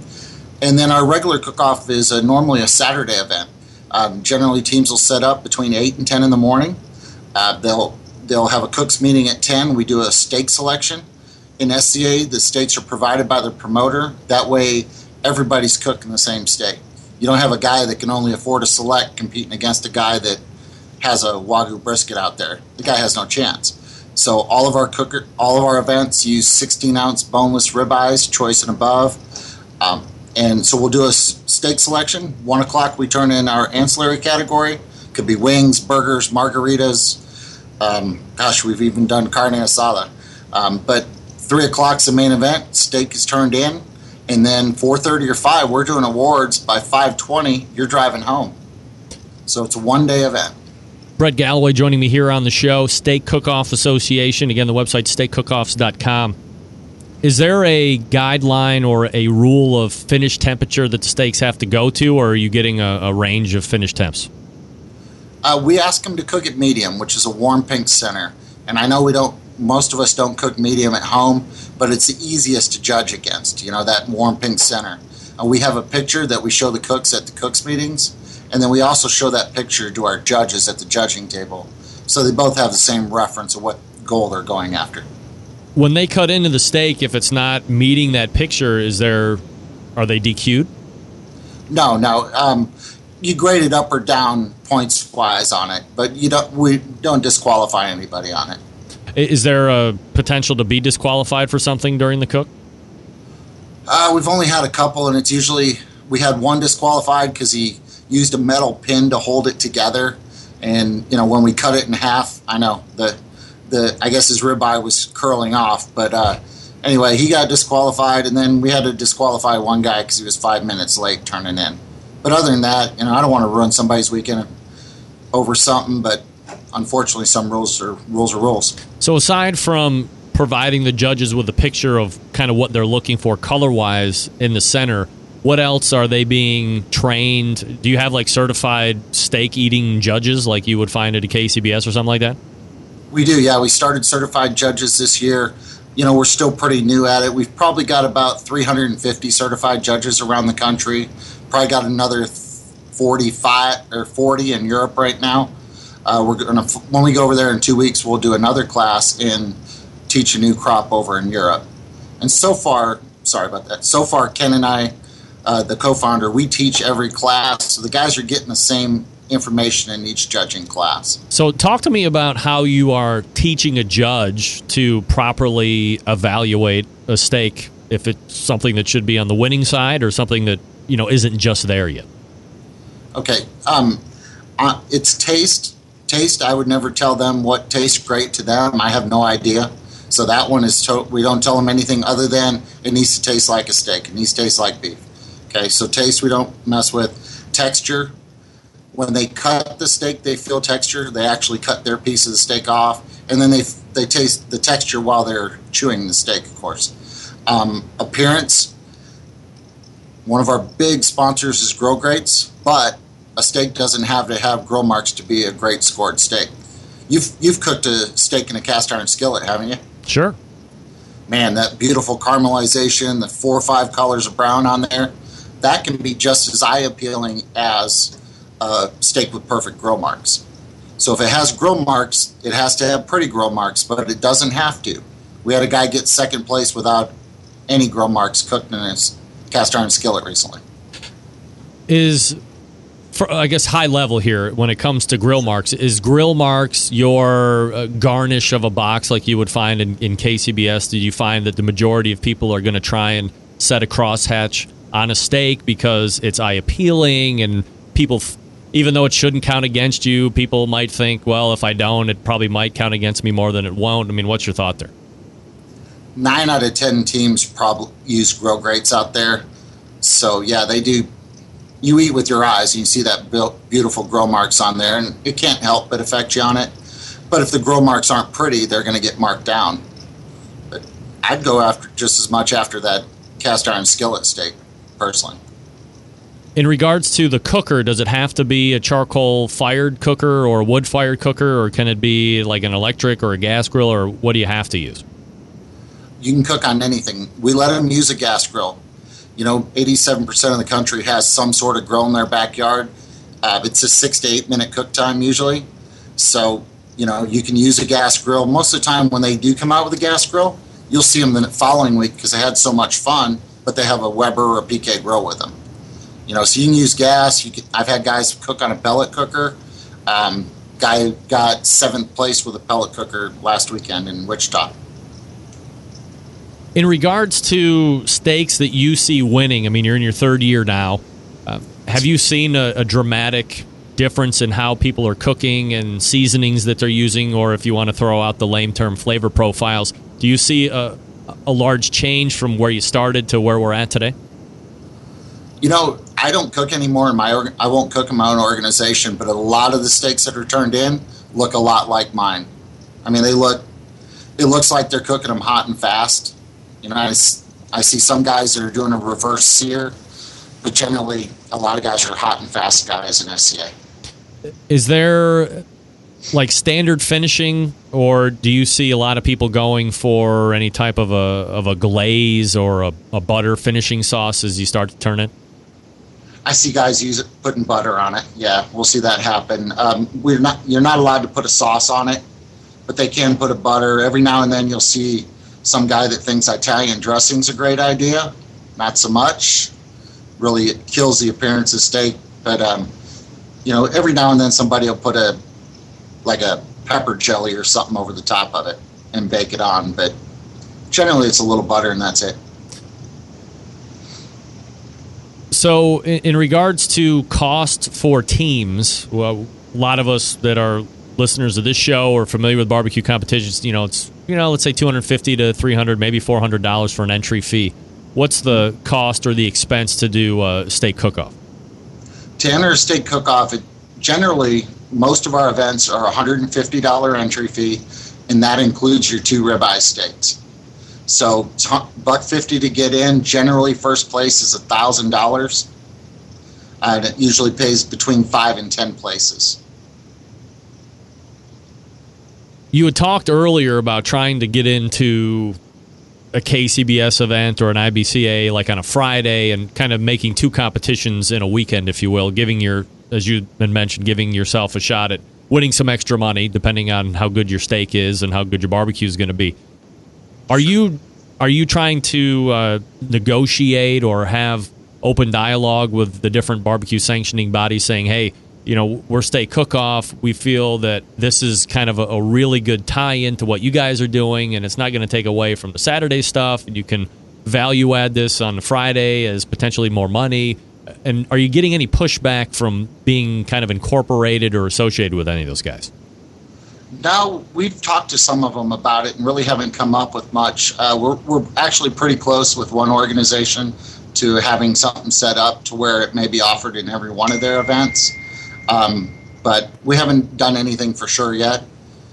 But it, it really it, it does enhance. They enhance each other. I got started cooking barbecue because I was a steak cooker, and I I just loved competing, and I cooked steak, and then I decided to try barbecue one day. You know, it's a lot more cost in barbecue equipment wise. Brett Gallaway joining me here on the show from Steak Cook Off Associations and uh, the website again, steakcookoffs.com. Do you have any direct tie ins with the World Food Championships? No, we don't have any direct tie-ins with them on it. We, you know, actually we did talk to Mike and about maybe um, helping him with the judging on that, but he has his own system that works great, and uh, you know, we wish him all the luck out there. I actually went down there last year, just hung out. Do you, do you feel that there's room? So you have like a, a final event at the end of the year where you know all the winners. Like what what is that called? It's our SCA World Steak Championship. All right, so a winner is a winner is determined at the end of that. Couldn't that shouldn't that person have the opportunity to then bid into the World Food Championships as a steak cook? Food, World Food Championships is three weeks before our championship. Oh, Yeah. time to move up the schedule, Brett. Right? Yeah. Well, you know what? I, I think our championship's just as great as that championship. You know, we it's the largest paying steak cook off in the country. We pay out seventy five hundred dollars for first place. Uh, we pay top ten. I mean, you're cooking a six to eight minute steak. That was last year. This year's entry might go up a little bit, the payout. But we have the winner of every steak cook off the United that every SCA cook off in the United States and Europe. And so we had teams from Europe last year as well, 75 teams, and every one of them a winner. So it, we're putting the best against the best in the country. It it almost seems like barbecue seems to be so. I don't want to say the same, but it, it's it's hard for people to win, right? I mean, you, you got to find the the right mm-hmm. profile. You got to be at the right tenderness. Steak almost seems to take the barbecue aspect and, and tighten it down almost to like a whole new level. So, what do you think really separates the really good steak cooks from the guys that aren't able to push over the top? The fine line is you got to get the doneness right. If you get the doneness right, if it's a perfect medium, it's going to be the cutting of it is easier. If you're way underdone, you're going to get nailed on texture because it's not going to cut as easy. Um, it affects the flavor, it affects the appearance. And so, just by looking at the numbers, when they hit doneness, everything else seems to fall in place. When the judges are evaluating the steak, do they put a piece in and chew like? uh, So I don't want to like make this about the wine world, but when you're evaluating wine, if you're well, if you're doing it the right way, you take a sip, you swirl around, you spit it out. Uh, do they do the same thing with the steak, or are they eating? they're going to chew that steak and you know they're they'll actually cut the piece off put it in their mouth they'll chew on it they'll taste the flavor and then they're going to eat the steak um, you know in the old days they didn't have to in the old days it was five judges for 80 some teams back when i was cooking and you better cook a great cold steak uh, now with SCA it's not that way you, when you're tasting texture in SCA you're cutting it you're chewing it you're going to get a better judging on it and it's quick i mean we did 122 teams at the championship, and every steak was judged hot and fresh. Not 122, 76. Sorry. So when you are cooking it, because in the barbecue world, a lot of pitmasters will tell me, I'm like, well, when do you taste it? You taste it right after. They're like, no, you know, we turn it in, we'll wait 15 minutes, and then we'll go ahead and taste it because we feel that's the point at what time the judges are doing it, so we can really evaluate where our profile and our tenderness is. Uh, but not the case with you guys anymore. Don't cook and see where your your good tasting cold steak is. If you make a good hot steak, chances are you're going to be judged on a good hot steak. That's correct. You know, by if you take it off, put it in the box, and walk it up there, turn it in, it'll be judged within minutes. So it's it's quick. So you're, that resting time, everybody wants that 10 minute rest time.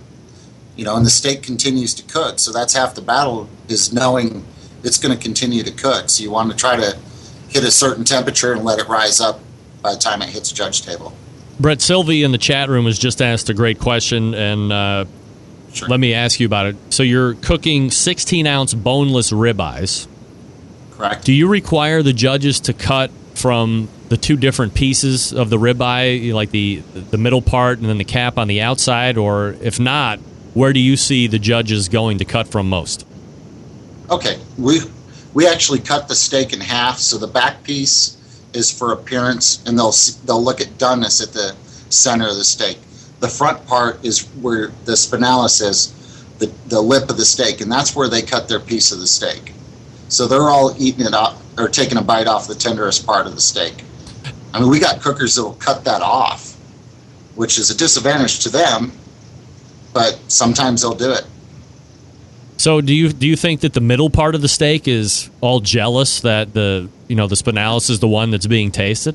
Because I mean that's like the best part, of course. Yeah, it might be, but I don't know what to say about that.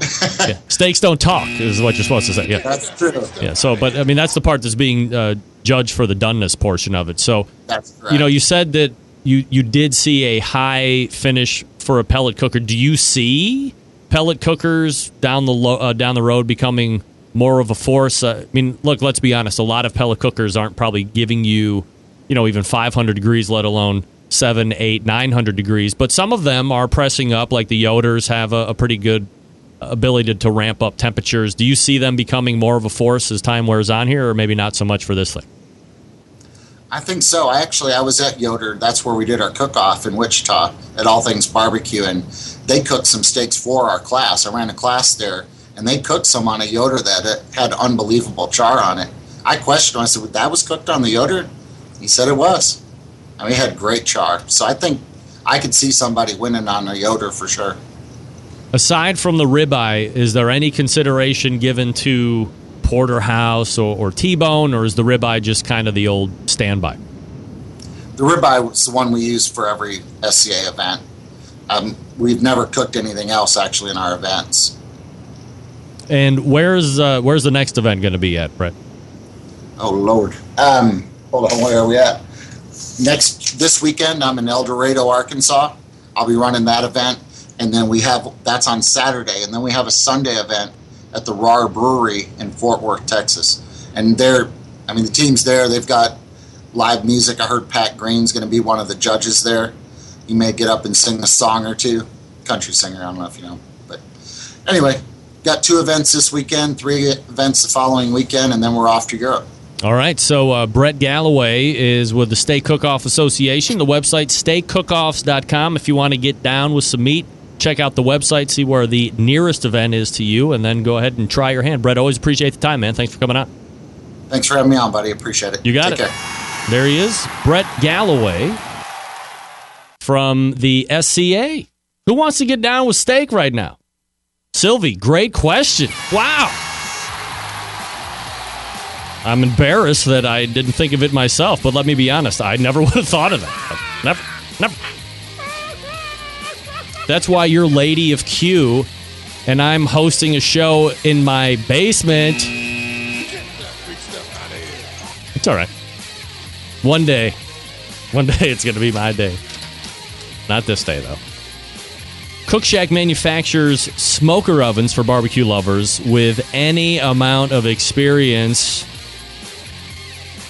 Whether you barbecue in the backyard, you're on the competition scene, or in a five star dining facility, Cook Shack has the unit that will do the job. And with a full line of barbecue sauces, spices, pellets, wood chunks, a perfect one stop shop. Cook Shack strives to be your barbecue resource center by offering cooking classes, online recipes, how to videos, two blogs, Smoke and Grilling 101s, and a video cooking classroom. Check out their website at cookshack.com or follow them on the Instagrams, YouTube, Pinterest, Twitter, Google. Get advice or share your passion for barbecue on the world class barbecue forum. Cook Shack pellet fired smokers are the choice of champs because they are designed by a champion. Ed Fast Eddie Maurin. The FEC 100, the PG 1000 are always customer favorites. The PG 1000 can double as a smoker and grill, low and slow or hot and fast. The pellet grill line gives you the most for your money. Cook Shack residential electric smokers are the number one smoker in the industry. High quality meat, high durability, high versatility. Anything you can cook in an oven, you can make in a Cook Shack. Passion, dedication drives Cook Shack's manufacturing with quality always being at the forefront. Giving you the best in barbecue since 1962. 800 423 0698. That's 800 423 0698. Or again, visit the website at cookshack.com. Q out of the chute. Here we go.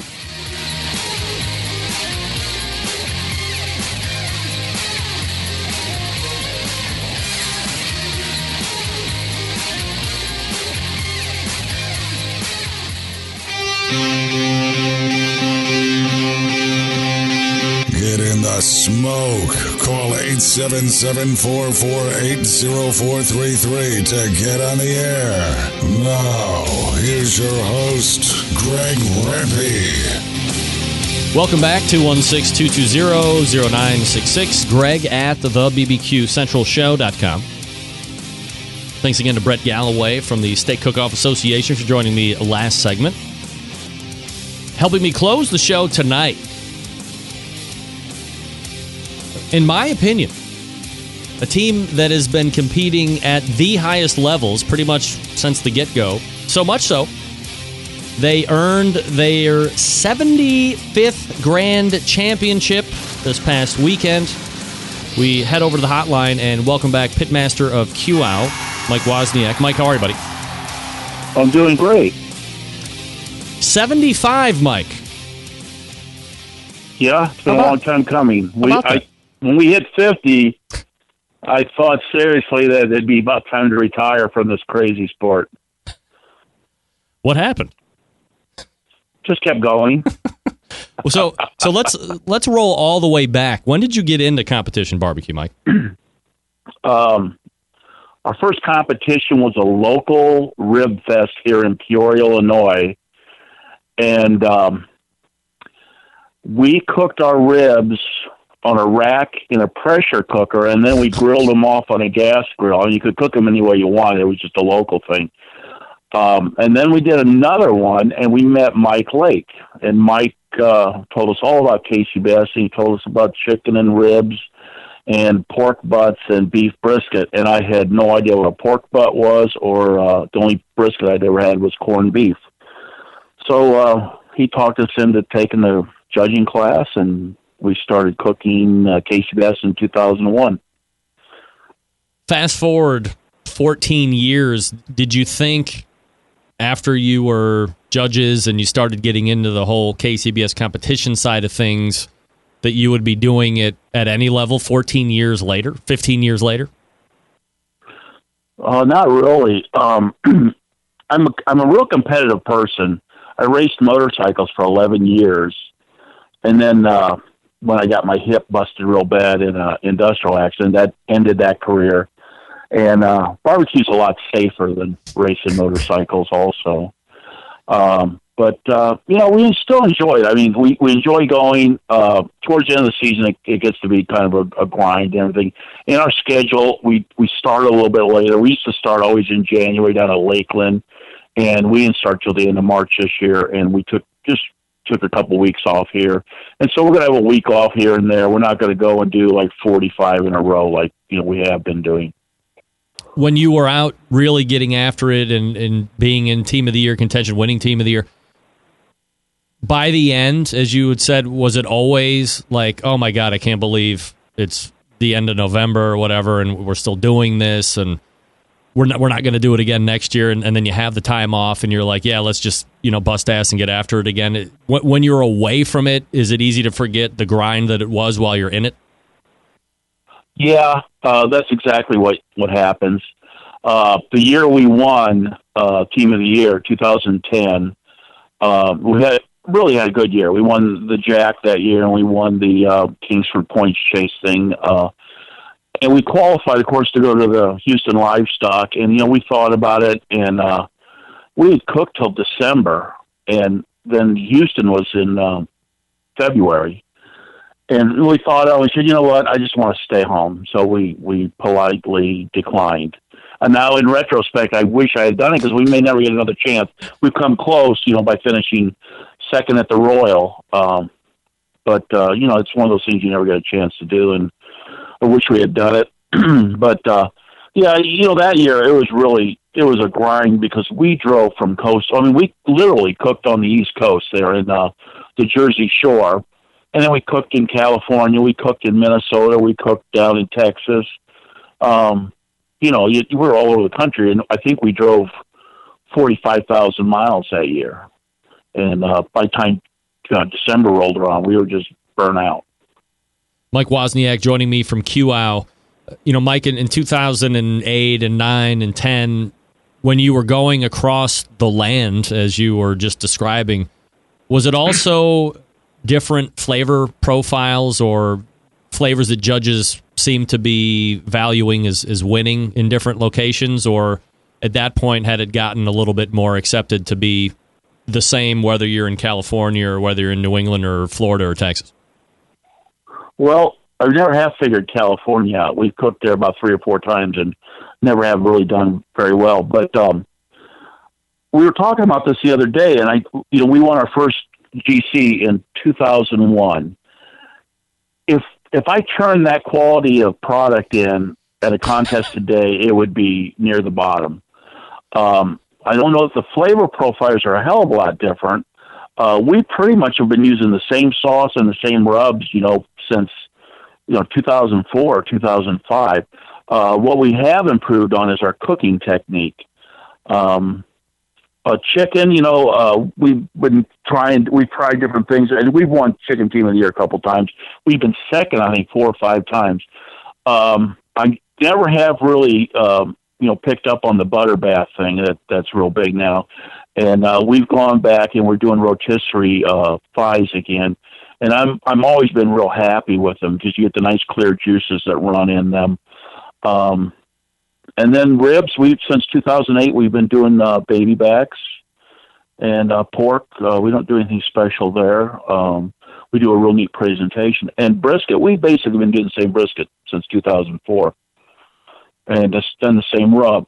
Um, we got it out of a, a book sometime back then, and we just used the same rub. It's real simple, just paprika, salt, and uh, like garlic powder and uh, onion powder. Is the no sugar? Is the brisket the the wagyu stuff, or do you, have you not really gotten ever into that? No, we switched to wagyu in um, let me think 2011, I believe. And uh, the first wagyu brisket I ever cooked was the best brisket I had cooked up to that point. And um, we had used the choice grade up until then, and uh, we never looked back. And I've got, I think, six big freezers out. I wish I'd bought a walk-in freezer. The amount of money I've spent on freezers, but I just buy them in bulk so I can get them a lot cheaper. Instead of paying ten dollars a pound, you know, I pay I get them for usually somewhere around six fifty to seven dollars a pound. And uh, they they you know I got a flash freeze. You know, you, you you don't realize the money you keep spending on this this sport. So I got a flash freezer, and those aren't cheap. And so you flash freeze stuff. So the idea is to get it down to zero at the core, uh, so you're not damaging all the the water molecules in the meat. And uh, when you thaw them out, they pretty much look just exactly like when you froze them. Do you have any type of special thaw process? You just like throw them in a refrigerator and let them come up that way. Uh, yeah, that's I I find that's the best way to do it is throw uh, like when we leave for a contest, uh, like we're gonna uh, head up to the Masters in May, which is in Wis- Appleton, Yep. Wisconsin. We're gonna leave Thursday, and uh, I'll get a brisket out for the next week, which we're doing one in Dwight, Illinois. It's it's only about seventy miles from our house, but I'll get it out. And we've got a real cold refrigerator, and by the time Tuesday of the next week rolls around, it's pretty well thawed out. Thaws out real slow. Mike, in regards to you know looking back at 2001 when you started and where you guys are at today, what do you think the biggest evolution or change in competition barbecue has been? Um, well, I'll be absolutely honest with you. I think the judging has changed the most. When we started, um, there was about 80 contests a year throughout the country. Uh, we cooked a lot down south because that's where the, the contests were. Now, down there at that time, a lot of the judges were certified also in Memphis in May and KCBS, and they had been. So you had a lot of really uh, experienced judges. And then the what I think happened is once this got big on television, you saw a lot of people thought, "Wow, I'd like to be like Tuffy or Myron and uh, Judge Barbecue." And of course, that's not the reason they're judging on television. It's because they're you know damn good cooks. And uh, I think a lot of people got into it, and there's a lot of new people.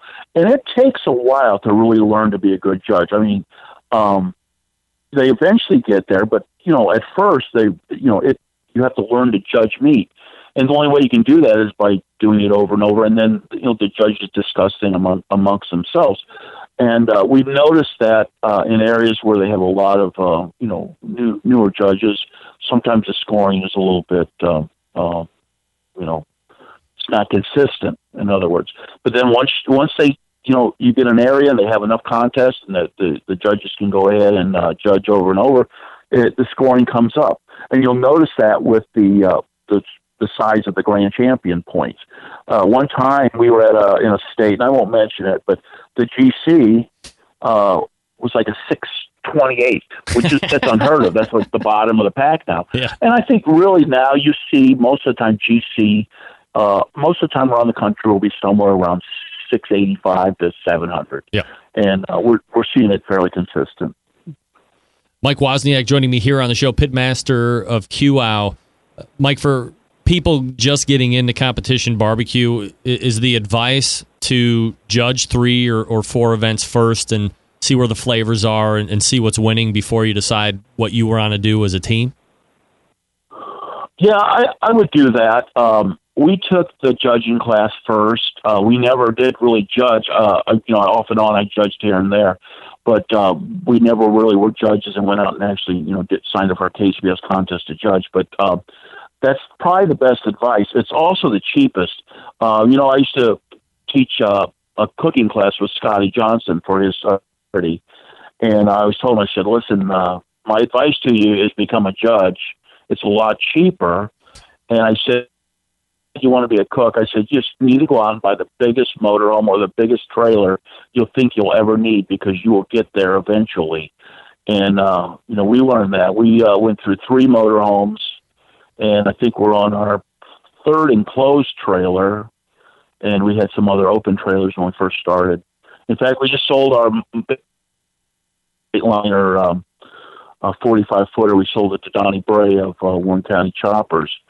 And uh, when he was getting ready to leave with the, the motorhome, he goes, Yeah, now I've got to sell my trailer. And I'm going, Well, describe it to us. And so we ended up buying his trailer. I mean, do you do you have to have those toys to really be out on the circuit these days? You think? Um, it, it makes it a lot easier. Uh, we've got the trailer now. It's a, a 40 footer, and uh, it's got a deep south in the back, and um, it's it's um, plumbed out through the ceiling, and uh, I never have to leave the trailer. Basically, I can do all my cooking right in there. It's got air conditioning in the back and everything. Now you get someone like Parrot Head. Uh, he cooks out of a, a big heavy duty uh, easy up tent every weekend, but. Um, I'm at the point I don't I my meniscus is gone in my knee, so uh, I've got to get that taken care of one of these days. I'm getting cortisone shots now, so it's it's hard for me to go up and down steps. So uh, uh, I've worn my worn my knee off from barbecue probably like going up and down the motorhome and uh, the other trailers. So it's a it just depends what you want, but it's a lot easier when you have a a nice trailer and you're comfortable. Mike, you and Beth secure 75 this past weekend. You have the opportunity for six and seven going up to Appleton because it's a, a two day competition that uh, Tim Shaw puts on up there. Do you foresee staying in it to shoot for 100? Hello. Hello. Go. Cell phones, man. The devil. Or he didn't want to answer that. I know where you're going with that. I'm out. See if he jumps back on. Probably gonna get voicemail now. We'll see. It's the last question, right? Yeah, I'm back. Hey, Mike. Sorry about that. So, uh, do, do you do you foresee staying in it to get to hundred, or is that not even like on the radar? Greg, I couldn't hear you. I'm sorry. No, I was going to say you and Beth pulled down 75 uh, this past weekend. You're going to go up to Appleton. You have the opportunity to get number 76 and 77 since it's a two day event that uh, Tim Shaw Yeah. puts on up there. You know, long term on a high level, do, do you want to stay until you you at least get a good hard look at 100, or is that not even on the radar for you guys? Uh, well, our next goal, okay, 71 of those 75 are KCBS sanctioned events. Uh, so four of them were, uh, two of them were the best of the best invitational in Douglas, Georgia, that the uh, barbecue news used to put on. Yep. Uh, and then we won the Open down there, and then the other one was the Chicago Winter Burn, which it wasn't sanctioned, but it was a qualifier. So our next goal would be to get 75 KCBS contests under our belt. Um, I'm not sure anybody else uh, has that many. I know uh, there's a few of them that are close. Darren Darren Warth, I think, has 60 something. Rod Gray, is either in the high 50s or low 60s. Uh, Johnny Trigg, I I'm not sure. Last I heard, he was in the 50s. And then Parrot had got 50 here. Um, um, I think last year. Yep. So um, and oh, I I, I think um, Mike uh, Mike Davis from Lotta Bull. Yeah, I think he's got they're in their 50s or maybe 60s. Mike Davis. So you're like I the- may be someone. Uh, I apologize if I am, but uh, I you know I know we're near the uh, top there. I was gonna say, so you got to be like uh, you got to be the winningest, one of the winningest teams in KCBS uh, in the history. Then Uh, yeah, and I mean we have some other right. Like we were the first team to have a perfect season. 2006, uh, they only counted your top five, and uh, the maximum points was at a uh, contest with 50 or more teams, and we had uh, five of those in by the early part of August. And then they, you know, KCBS instituted a tiebreaker, and we we we the tie went all the way up to nine places. And at the tenth place, I think Mike Davis beat me by one point for the tiebreaker. Um, and uh, then, like at the Jack, I think we may be the only team that have won uh, a trophy. You only only pay five places. We've won a trophy in every category, at least one. And it's funny, you know, the last one that we we needed was sauce, and we finally got that in 2014. is So, there is, yeah, is- go ahead go ahead. I- was just gonna say, is there a, is there one that just stands out above and beyond all the rest? Is it the Jack? Yeah, it'd have to be the Jack because I mean, you know what? I mean, um, it was it, it was really emotional to win that. Uh, I mean, we won a lot, and uh, I the wife was crying, and I, I was pretty emotional about it. It's just there's something, and I don't know how to describe it. Um, you know, it's it's a contest that the cooks really put a lot of emphasis on. Um, and if you look at it the other way, you know, uh, there's a lot of celebrity judges there and stuff like that. So you really have to cook well, but you really have to get lucky. You have to hit, you know, two or three really good tables. Um, and so there's a lot of luck involved. I mean, just getting there, uh, you know, some of the best cooks, you know, hardly ever get there uh, because of where they live, where they cook all the time. Uh, if you live in a state like Kansas or Oklahoma or Missouri, uh, it's it's hard to get there unless you're going to win seven all the time, and you know that's not easy. Mike Wozniak is the pitmaster of QUAU. They just won their 75th Grand Championship. Started in 2001, and uh, here they are 15 years later with uh, number 75, looking to get their 75th KCBS here shortly as well. Mike, always appreciate the time, man. Continued success, and we'll talk again soon.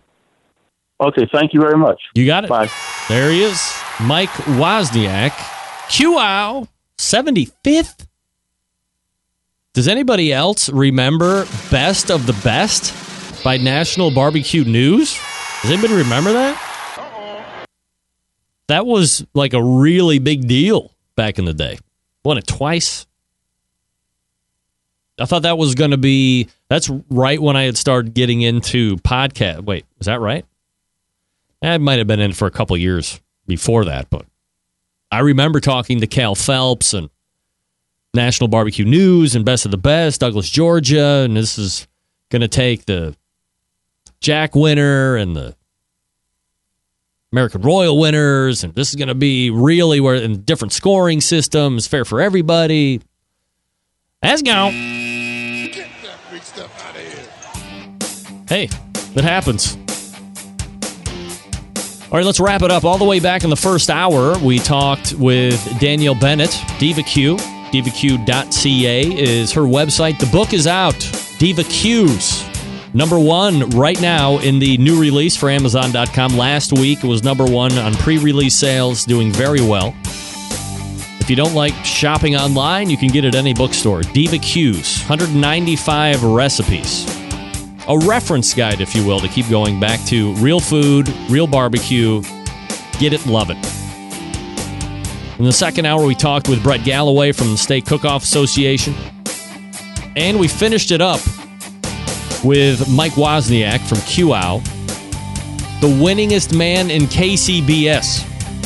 How about that? That's how we end the show. That's right. We got a show that is locked and loaded already for next week, but no names, please, as of yet. But we might be talking about another new book with somebody that's associated with a pretty big grill company. Plus, it's the first Tuesday of the week next week, or of the month next week, so you know who's going to be coming in to give us a checkup from the neck up when it comes to the barbecue and grilling stuff, Ray Lampe. September 11th, 2001, I will never forget. Until next Tuesday at 9 p.m. Eastern Standard Time, this is your program host and proud U.S. American, Greg Rempe. Good night now.